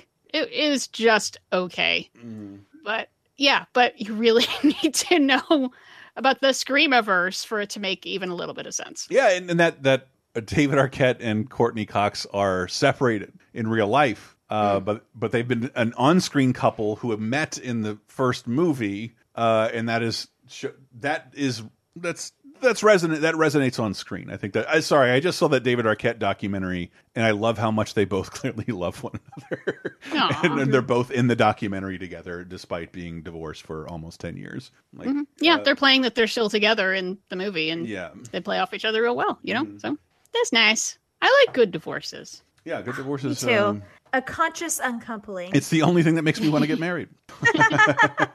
We all know it's inevitable. But more than more than anything, I wanted to see Rio, the number one movie at the box office, Mhm. which people like me comfortably shat on because we weren't seeing a ton of movies in theaters anyway. But this is Fox now. Is this Disney or is, uh, Disney owns this one Disney now. owns Yeah. this. Jamie Foxx, will.i.am, Tracy Morgan, Leslie Mann. Did that all, did that all rhyme on accident? Jake T. Austin, Jermaine Clement, George Lopez, Anne Hathaway, Jesse Eisenberg in Rio. From the creators of Ice Age. Welcome to Rio. A bird who never learned to fly will discover a place where he can soar. What are you doing? I don't know. In Rio, the music never stops. Flying's what you feel in here. And the comedy never ends. You did not feel it in here. Rio. Yeah, little King Kong. This film is not yet rated. Not yet. It was rated R. No, it's rated G. They even made cuts to make it from PG to G. Wait, like did they they, were serious. Yeah, a couple little cuts here and there. Yeah, so this is uh, another by Blue Sky Studios who did mostly the Ice Age movies, Mm-hmm. and I freaking love it. Really? Really? Yeah. This was this was a big surprise. This one where it's like I caught it just like when it was coming on once, and I was like, eh, we'll see, whatever. I mean, like Ice Age turned out to have like some parts that I liked. Okay, fine. And I feel like they leaned into the Brazilianness so hard that, that it kind of makes up for any deficiencies. Because I mean, it's directed by a Brazilian guy. He'd been working on an idea about like an animal adventure set in Brazil for a long time. He wanted it to be about a penguin that washed up in Rio, but then Happy Feet and Surfs Up happened. And he realized, okay, penguins. There's already like a lot movies of peng- movies that I should Madagascar has penguins. For my yeah. background, I fucking hate. I hate a majority of non Pixar movies uh, that I Mm-hmm. had watched during this period. So I saw Rio and I was just like ah, uh, and just and was I too? It was too soon, is what you're telling me, Diane. Yeah, yeah. It's Hmm. One of the big things is it is incredibly colorful. It is Yeah. like saturated with color. Where you compare it to the Ice Age movies, obviously not a lot of color. Yeah. I feel like they they really went hard on the yes the Rio ness of it all, and so all the characters are really colorful, and they're you know a, a lot of it is kind of you know it, it's like a buddy comedy, a mismatched pair of you know uh, animals being smuggled, and one of them is this uh, macaw played by Jesse Eisenberg, who's actually like a pet, and so he's not used to being out and about, and he can't fly because he's used to living in a cage. But he misses his person, and like he's stuck with this other macaw who's like, "I hate you so much," and and they like run around Rio getting chased by uh, a cockatoo voiced by Jermaine Clement because that happens. The animation is really beautiful, and the music is fantastic. I love they brought in freaking Sergio Mendes with Brazil six to six, and like it it feels like it feels like you took a trip there. Hmm. Like they lean on the Brazilianness so hard, kind of like how Moana leads on Polynesianness of like I feel like I'm learning about another culture while I'm being entertained. Thanks, movie. But I feel like you're not doing a cheap, dumb version. Like, you have Brazilians here, and they're proud of where they come from. And it, yeah, it just ended up being a lot more fun than I expected. I thought it was going to suck. I thought it was going to be dumb. And uh, I had a lot of fun. Awesome. Ended up getting at least one sequel. Yeah, I still haven't watched the sequel. Yeah, Um, I mean, but the sa- almost the same amount of people did. I think it was just the idea that Fox couldn't really afford to make these movies on a regular basis as much as DreamWorks is. The only reason we don't have more. So I'm, I'm, yeah, I'm saying for my, it wasn't laziness. It's been a real hard week for me. But like, I, this is where the listeners, I'd really like to hear what you guys have to say uh, about these types of movies, living in the hype of all this. Because I remember that Yeah. like this invaded Angry Birds at the time. Mhm, Uh, yeah. and it was it was a huge crossover campaign. And Also had my eyes rolling as a core gamer and a traditional animation fan. Yeah, yeah, and that's fair. Sometimes you have to put aside all the ancillary hype Sure. and just look at a movie, and that's ten years after is a really good time to do that. Yeah. because that's gone. We don't have to mm-hmm. think mm-hmm. about seeing ads for it or any or our nieces and nephews running amok with their screaming with their ha- Happy Meal toys or whatever. Just just watch the movie. And I didn't realize Jesse Eisenberg did the voice work on weekends in, while filming Social Network, Wow. which Oh, I wow. feel like gets he gets extra credit for being able to flop back and forth on very different characters. That's some real code switching right there. yeah. Oh, I cannot play a sociopath for an hour. Thank God. Yeah, I have to just be an, a nervous bird. okay. Well, I can do I can do nervous bird. I feel like there's more similarities there than we think. You're Hmm. never gonna get our Facebook sponsorship if I keep talking all Mark this Zuck- shit. Mark Zuckerberg also could not survive in the jungle. So. Also can't fly, but maybe we should try. I'm to see. Is this on Disney Plus? Yeah. It is on Disney. Oh, I think yeah. we have yeah, another another theme for the week. Diana is pleasantly surprised. Oh, neat. Yeah, Rio. I expected very little. Loved it. Fuck yeah, fuck yeah. Um, and moving into television uh, to round out the show, Saturday Night Live uh, musical guest stuff, Foo Fighters with your host Helen Mirren. Wow, which Whoa. I sad I missed out on because yeah. they usually don't get that old as uh, hosts. I know Betty White's always going to have the record. Well, of course. Yeah, I pulled a little clip from uh, a sketch involving their take on Fox and Friends, which always makes me laugh. They're so good at sending those idiots up. Like, I absolutely love it. But so I pulled a little clip from their Fox and Friends segment where Helen Mirren is playing a, a character that they're corresponding with, and her American accent is so bad. Like, y'all, we all love Helen Mirren, but she cannot play an American. I'm happy to find there's something that she can't do. hmm Right? Exactly. Joining us now, she's the president of the Eagle Claw Militia and Fireworks Emporium in Yuma, Arizona. Please welcome Sandy Blunt. Proud to be here. Proud to be an American. So what's new in the border war, Sandy? Well, you know, we all know about the dangers of anchor babies. Mm, mm. Anchor babies, of course, being illegal immigrants coming to America who have their babies on our soil, making them U.S. citizens. Oh, so, scary. So scary, so scary. Well, now there is a new threat on our doorstep. Mexicans are kidnapping pregnant American women and taking them to Mexico. Then, when the women give birth, their beautiful babies will be, I'm sorry, Mexicans. So you're saying? Reverse anchor babies. Bobby Moynihan's Wait, wait. face should be a reaction gift. Oh my God, so good. But also, reverse anchor babies, wouldn't that be hot air balloon babies? Yeah, those would be traversal babies. Oh, now it's got dual citizenship. Yeah, but uh, Helen Mirren, we found something she can't do. An American Wow. accent. We we found something Fox News can do. Get worse. Uh, I, I I'm sure this is based on something they were actually talking about. They were probably freaking out about anchor babies, like true white supremacists. Um, and Just, just the sentence "freaking out about babies" Yeah. is so weird. like, really? oh, they're so plentiful, we can make so many. Oh, Yeah, so strange. oh, but you don't want to give any money. Okay, no money for the babies, but you love them, just not money. Love them. Got it. Mhm. Um, Not free healthcare. Not free healthcare. Love Got them it. when they're on the inside, right, right, not on right, the right, outside. on on 410 oh, so close uh, Khloe and lamar debuts i don't know what Khloe lamar is Well, this is a spin-off of the Kardashians uh, with Khloe Kardashian and her new husband, Lamar Odom. Um, it kind of follows their marriage. It was on for two seasons. I feel like I am, correct me if I'm wrong, the Kardashian expert in this group. i mean Nope. by Yes. default yes I can't. I, I don't know how many I thought, Kardashians. I thought there the other guy so was yes. dead didn't he die in like a whorehouse that's the last i've ever heard of that dude What? No. Lamar Odom, though, did have his troubles uh, Mm-hmm. for sure, involving drugs and extramarital issues and the whatnot. This was a this is one of the many, many spin-offs of the Kardashians, and I did not watch. I came to the Kardashians late, like in the past couple of years. I just started Right examining them as a cultural influence. And look, I could talk about them forever because I find it extremely fascinating. I did not watch this spinoff, but if you look at their Wikipedia for this show and kind of like read the descriptions of all the episodes, you can really see, like, especially in the lens of 10 years later, how so orchestrated their quote unquote reality is. It's very interesting. Yeah.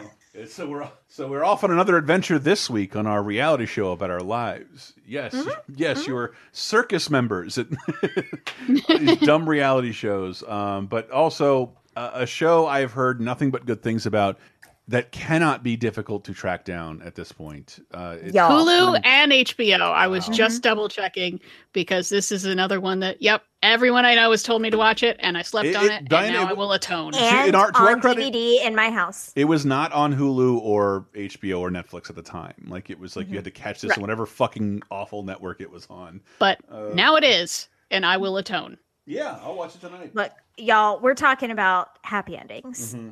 This so I was kind of on board from almost the beginning. And let me say, the reason why I did not grab a clip from a promo for the first episode or a clip from the first episode is because I did watch the first episode right when it came on, and it kind of turned me off a little bit. It was mm. a little too piloty, like i- mm. so much to set up, and there was a lot going on, and I didn't like it what I saw, and so I just kind of held off on it. But then I came back to it again before the end of the season. And I was so happy I did because I truly feel like this is one of the best sitcoms of the 2000s that nobody has given it its due honestly and i mean it did have three seasons which is a pretty good run for a situation For a- comedy a struggling sitcom, Um, yeah. yeah, but it was struggling the entire time. Mm-hmm. And it is it's so funny. It's just the story of six friends living in Chicago and but it's given me like some of my favorite comedic actors that I look in like I look for them in every other thing. Like if I see them in this thing, I'm like, "Oh, I know I'm going to like it." Because it, it's Damon Wayans Jr., who's fantastic. Eliza Coupe, Elisha Cuthbert, who I had not seen really since She was attacked by a cougar in 24. Yeah, mm. 24, I think Yeah. was like the last time I really thought about her. And she's actually a really great as a comedic actress. Zachary Knighton, and then two of my favorite comedic people. I love them on every podcast they're on. I love them on everything that they do. Adam Pally and Casey Wilson. Mm. Like they are two of my favorite funny people out right now. They're just I don't know. They're the realest. I love them so much. Casey Wilson has her own podcast called Bitch Sesh, which I listen to every week. I absolutely love it. This show was created by David Caspe, who is her husband. Mm. And it is just such a sweet story of six friends and their like adventures. And it, I don't know, they get into hijinks that are believable. Like so often when you're watching situation comedies and it's like a huge group of friends, they get into these hijinks that's like, this will never happen. But they their hijinks are actually a little bit more believable than I think what we're used to. And one of my favorite things is that they all seem to actually like each other.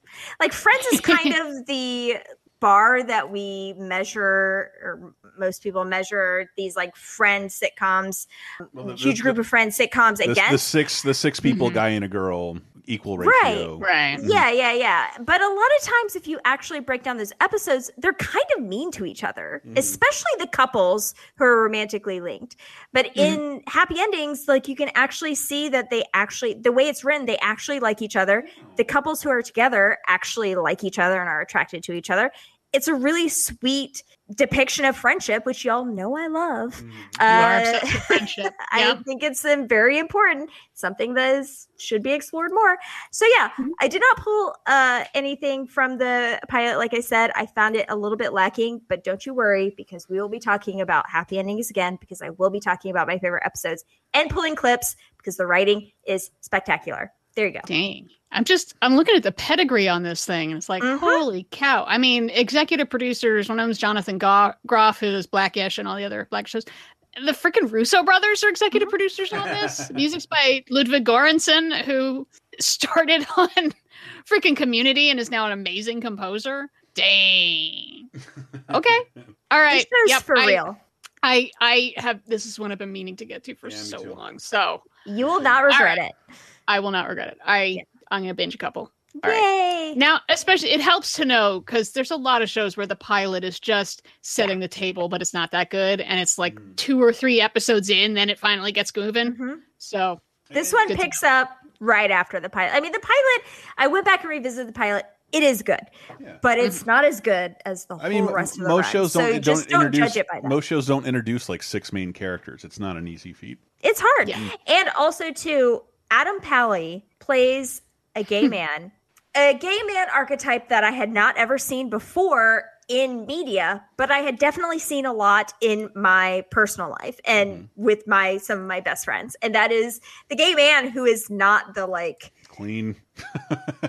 yeah, super like persnickety, clean cut, like Yeah. obsessed with mm-hmm. like you know you're we're, like you know the Will and Grace gays. That's Mhm. not the type of gay man Right. that is being depicted here, and I absolutely love that depiction, like in happy endings. I had to, I had to work in the games realis- industry to meet any of those.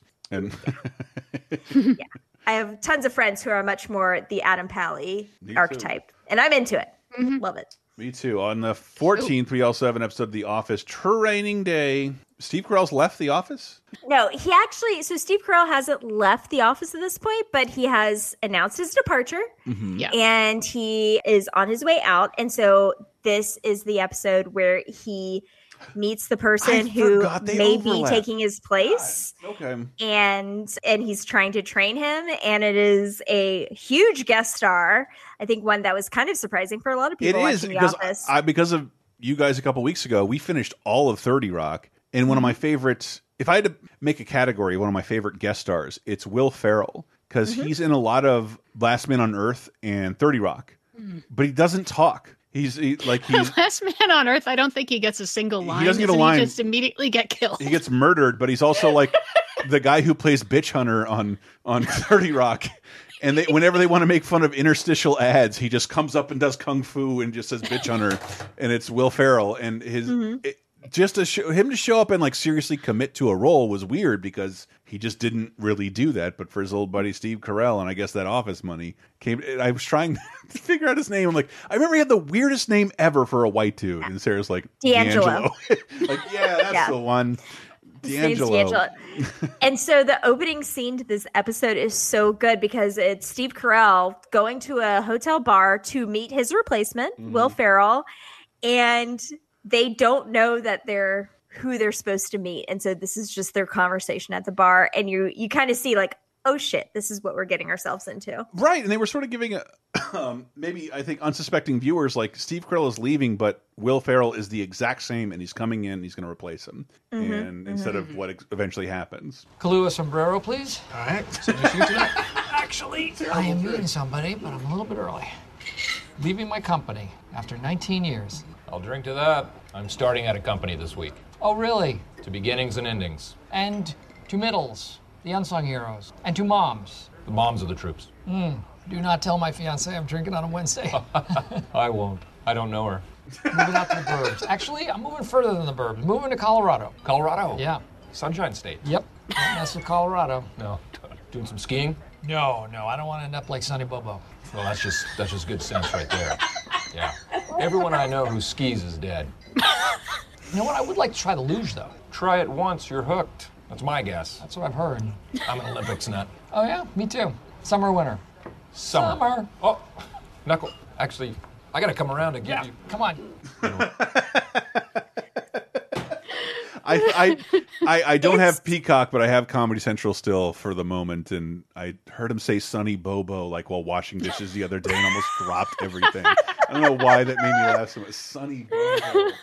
It's so funny and it's so good. And I love that they gave us this because it's like, oh, look, Michael Scott is going to be replaced by another Michael Scott. And they're basically trying to out Michael Scott each other, like in this scene, which is so perfect. And then, but that's not actually what ends up happening because, of course, Michael Scott can never be replaced. Steve Carell could never be replaced. Instead, they went into a different direction.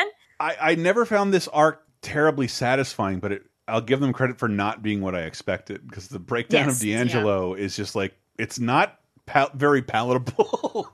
it's not something that I look forward to watching. I'd rather see Idris Elba, Elba or Robert California on the show, but Will Ferrell's Oh, character, Robert California. Mm.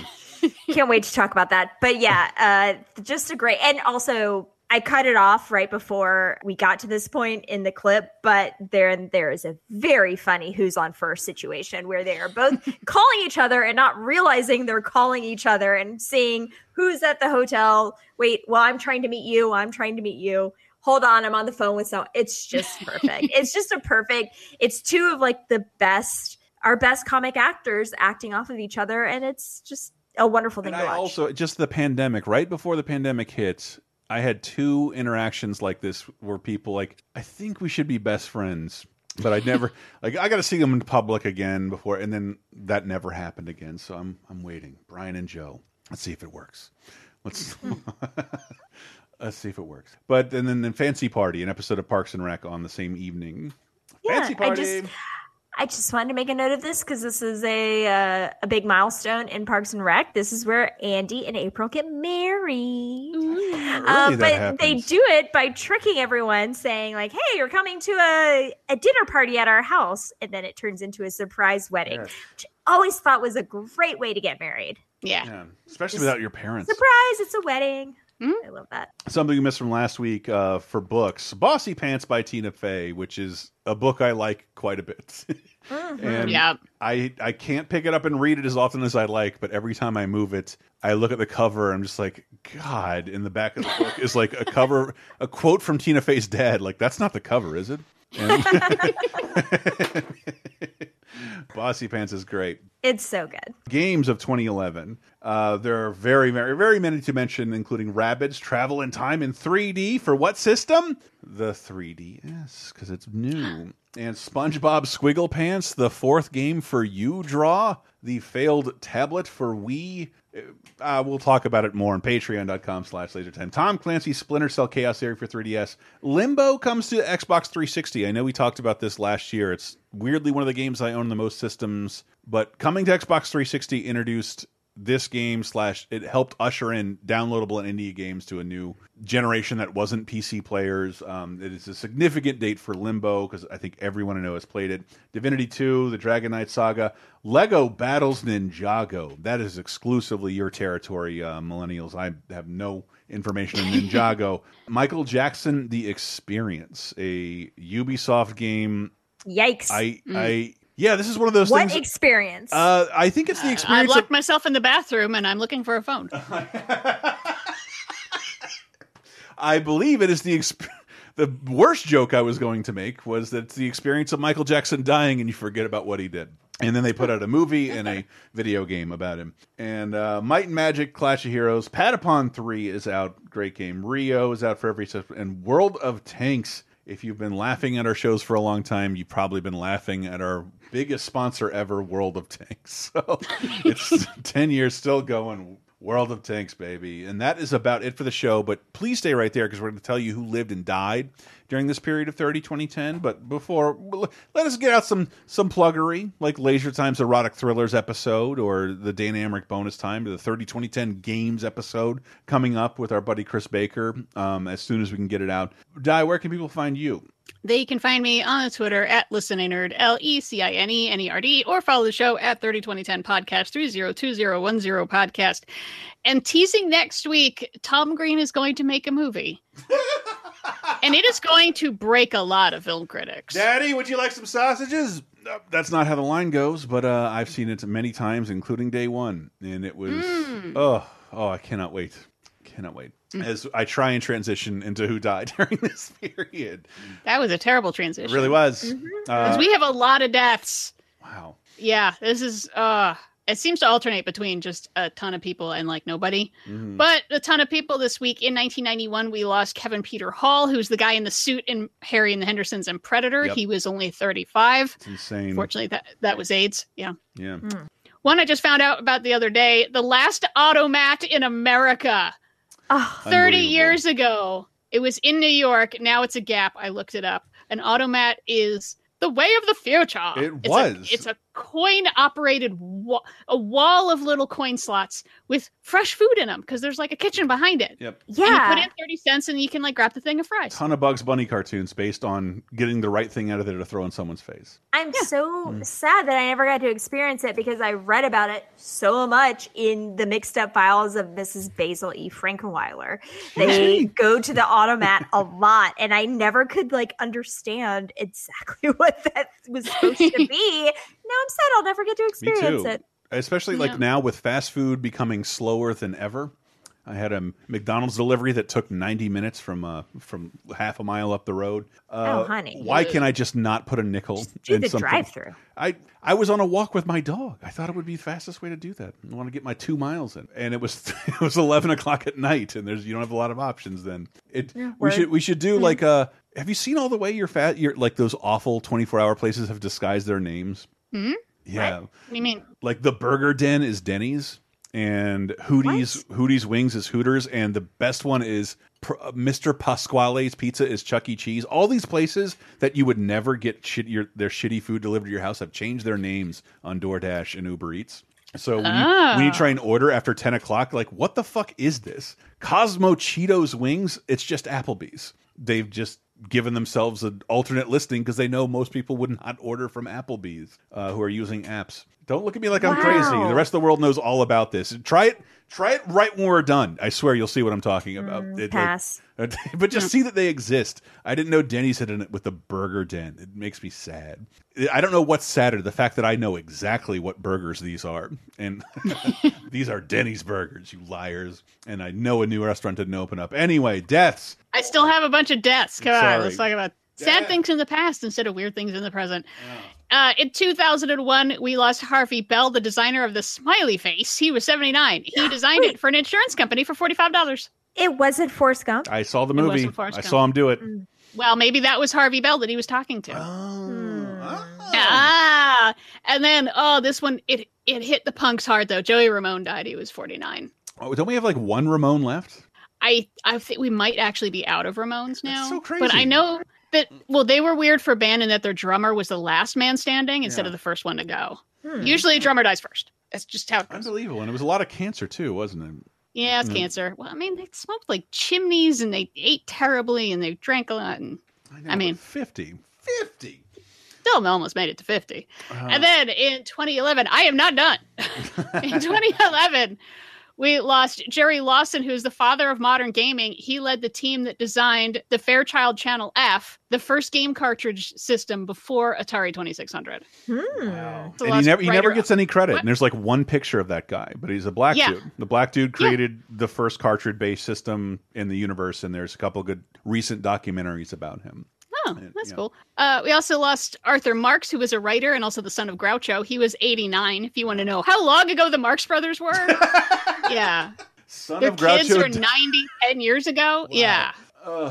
And then uh, the one that probably hurts me the most. So Sidney Lumet was 86. We lost him in 2011. Do yourself a favor. I don't know why, but I've heard a lot of people talking about Dog Day Afternoon lately. Awesome. I believe it's on HBO. Mhm. Fucking go watch some Sidney Lumet movies, man. Dog Day is kind of perfect. Yeah, it's and it's a perfect Pacino movie when he didn't exclusively yell, and when he did, it meant something.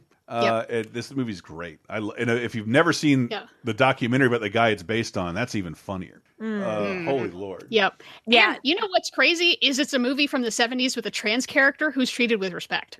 Yeah. Yeah. That's Wild. mind blowing. Wild. We're still working on that. Yeah, only days. only And it's because. Chris Sarandon. So uh, Prince Humperdinck. Yeah. Uh, but yeah, with that out of the way, ba ba ba birthdays.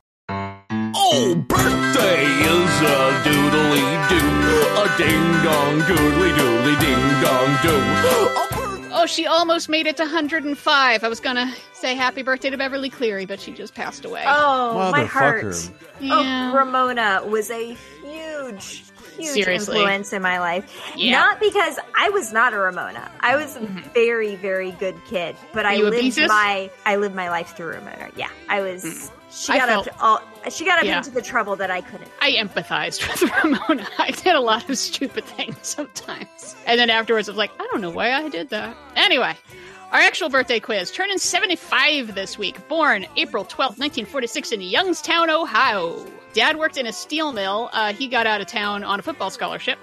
He was unsigned as a free agent with the Steelers, but cut in basic training because he was competing against Mean Joe Greene for the defensive lineman position. I'm gonna just way Kevin out, Costner. No. way out of left field, and way younger. Casper Van Dien. No. And, okay. Casper Van Dien probably wasn't born yet when What, Mean Joe Greene what was the What was the year? I didn't hear the year. 46. He's 75. Uh, he took up acting, played a boxer on Broadway opposite Danny Aiello, and his big break was supposed to be a TV show based on The French Connection, but the pilot aired as a TV movie instead and failed. Not is it Ed Harris? No. Okay. Damn it! I should know this French Connection thing. John Milius introduced him to Brazilian Jiu Jitsu, and he studied it for like 30 years. Uh, He's- Martin Sheen. No, no, no, that's a fair guess, though. Okay, things of his that we have talked about. None of these are very helpful, but maybe they'll spark something. Disorganized crime, K-9, and Adventures of Ford Fairlane. Uh, Gilbert Gottfried. Uh, uh, see, I was once training with Mean Joe Greene. It all begins with the Jenga. You gotta move like this. I think he's in that Ford Fairlane. I think it might be. All right, also sibling rivalry, Prefontaine and the Spanish Prisoner. Really likes Fontaine too. The Spanish prisoner, Steve Martin. No. No. Um, I'd love to see him play football. Joe Montaigne. Nope. That's not bad. Not bad guessing. The Bone Collector, Lucky Numbers, and four episodes on The West Wing as the governor of Pennsylvania. That's not fair. That's not I fair. threw that in to help Sarah because I think she's at a disadvantage here. Fuck. Language. She should be disqualified. I didn't curse during this whole thing. this is where all the kids listen. How about Bone uh, collector. he's John has Goodman. Two popular sitcoms combined 21 seasons. One of them is Modern Family. Uh, Ed O'Neill. Oh, oh, Ed O'Neill. Yeah, it's Ed O'Neill. The other one's Married with Children. Woo! Yep, and now. I know he could kick all our asses at Brazilian Jiu Jitsu. So. What? Yes. Uh, you wonder how he got Sofia Vergara, but there it is.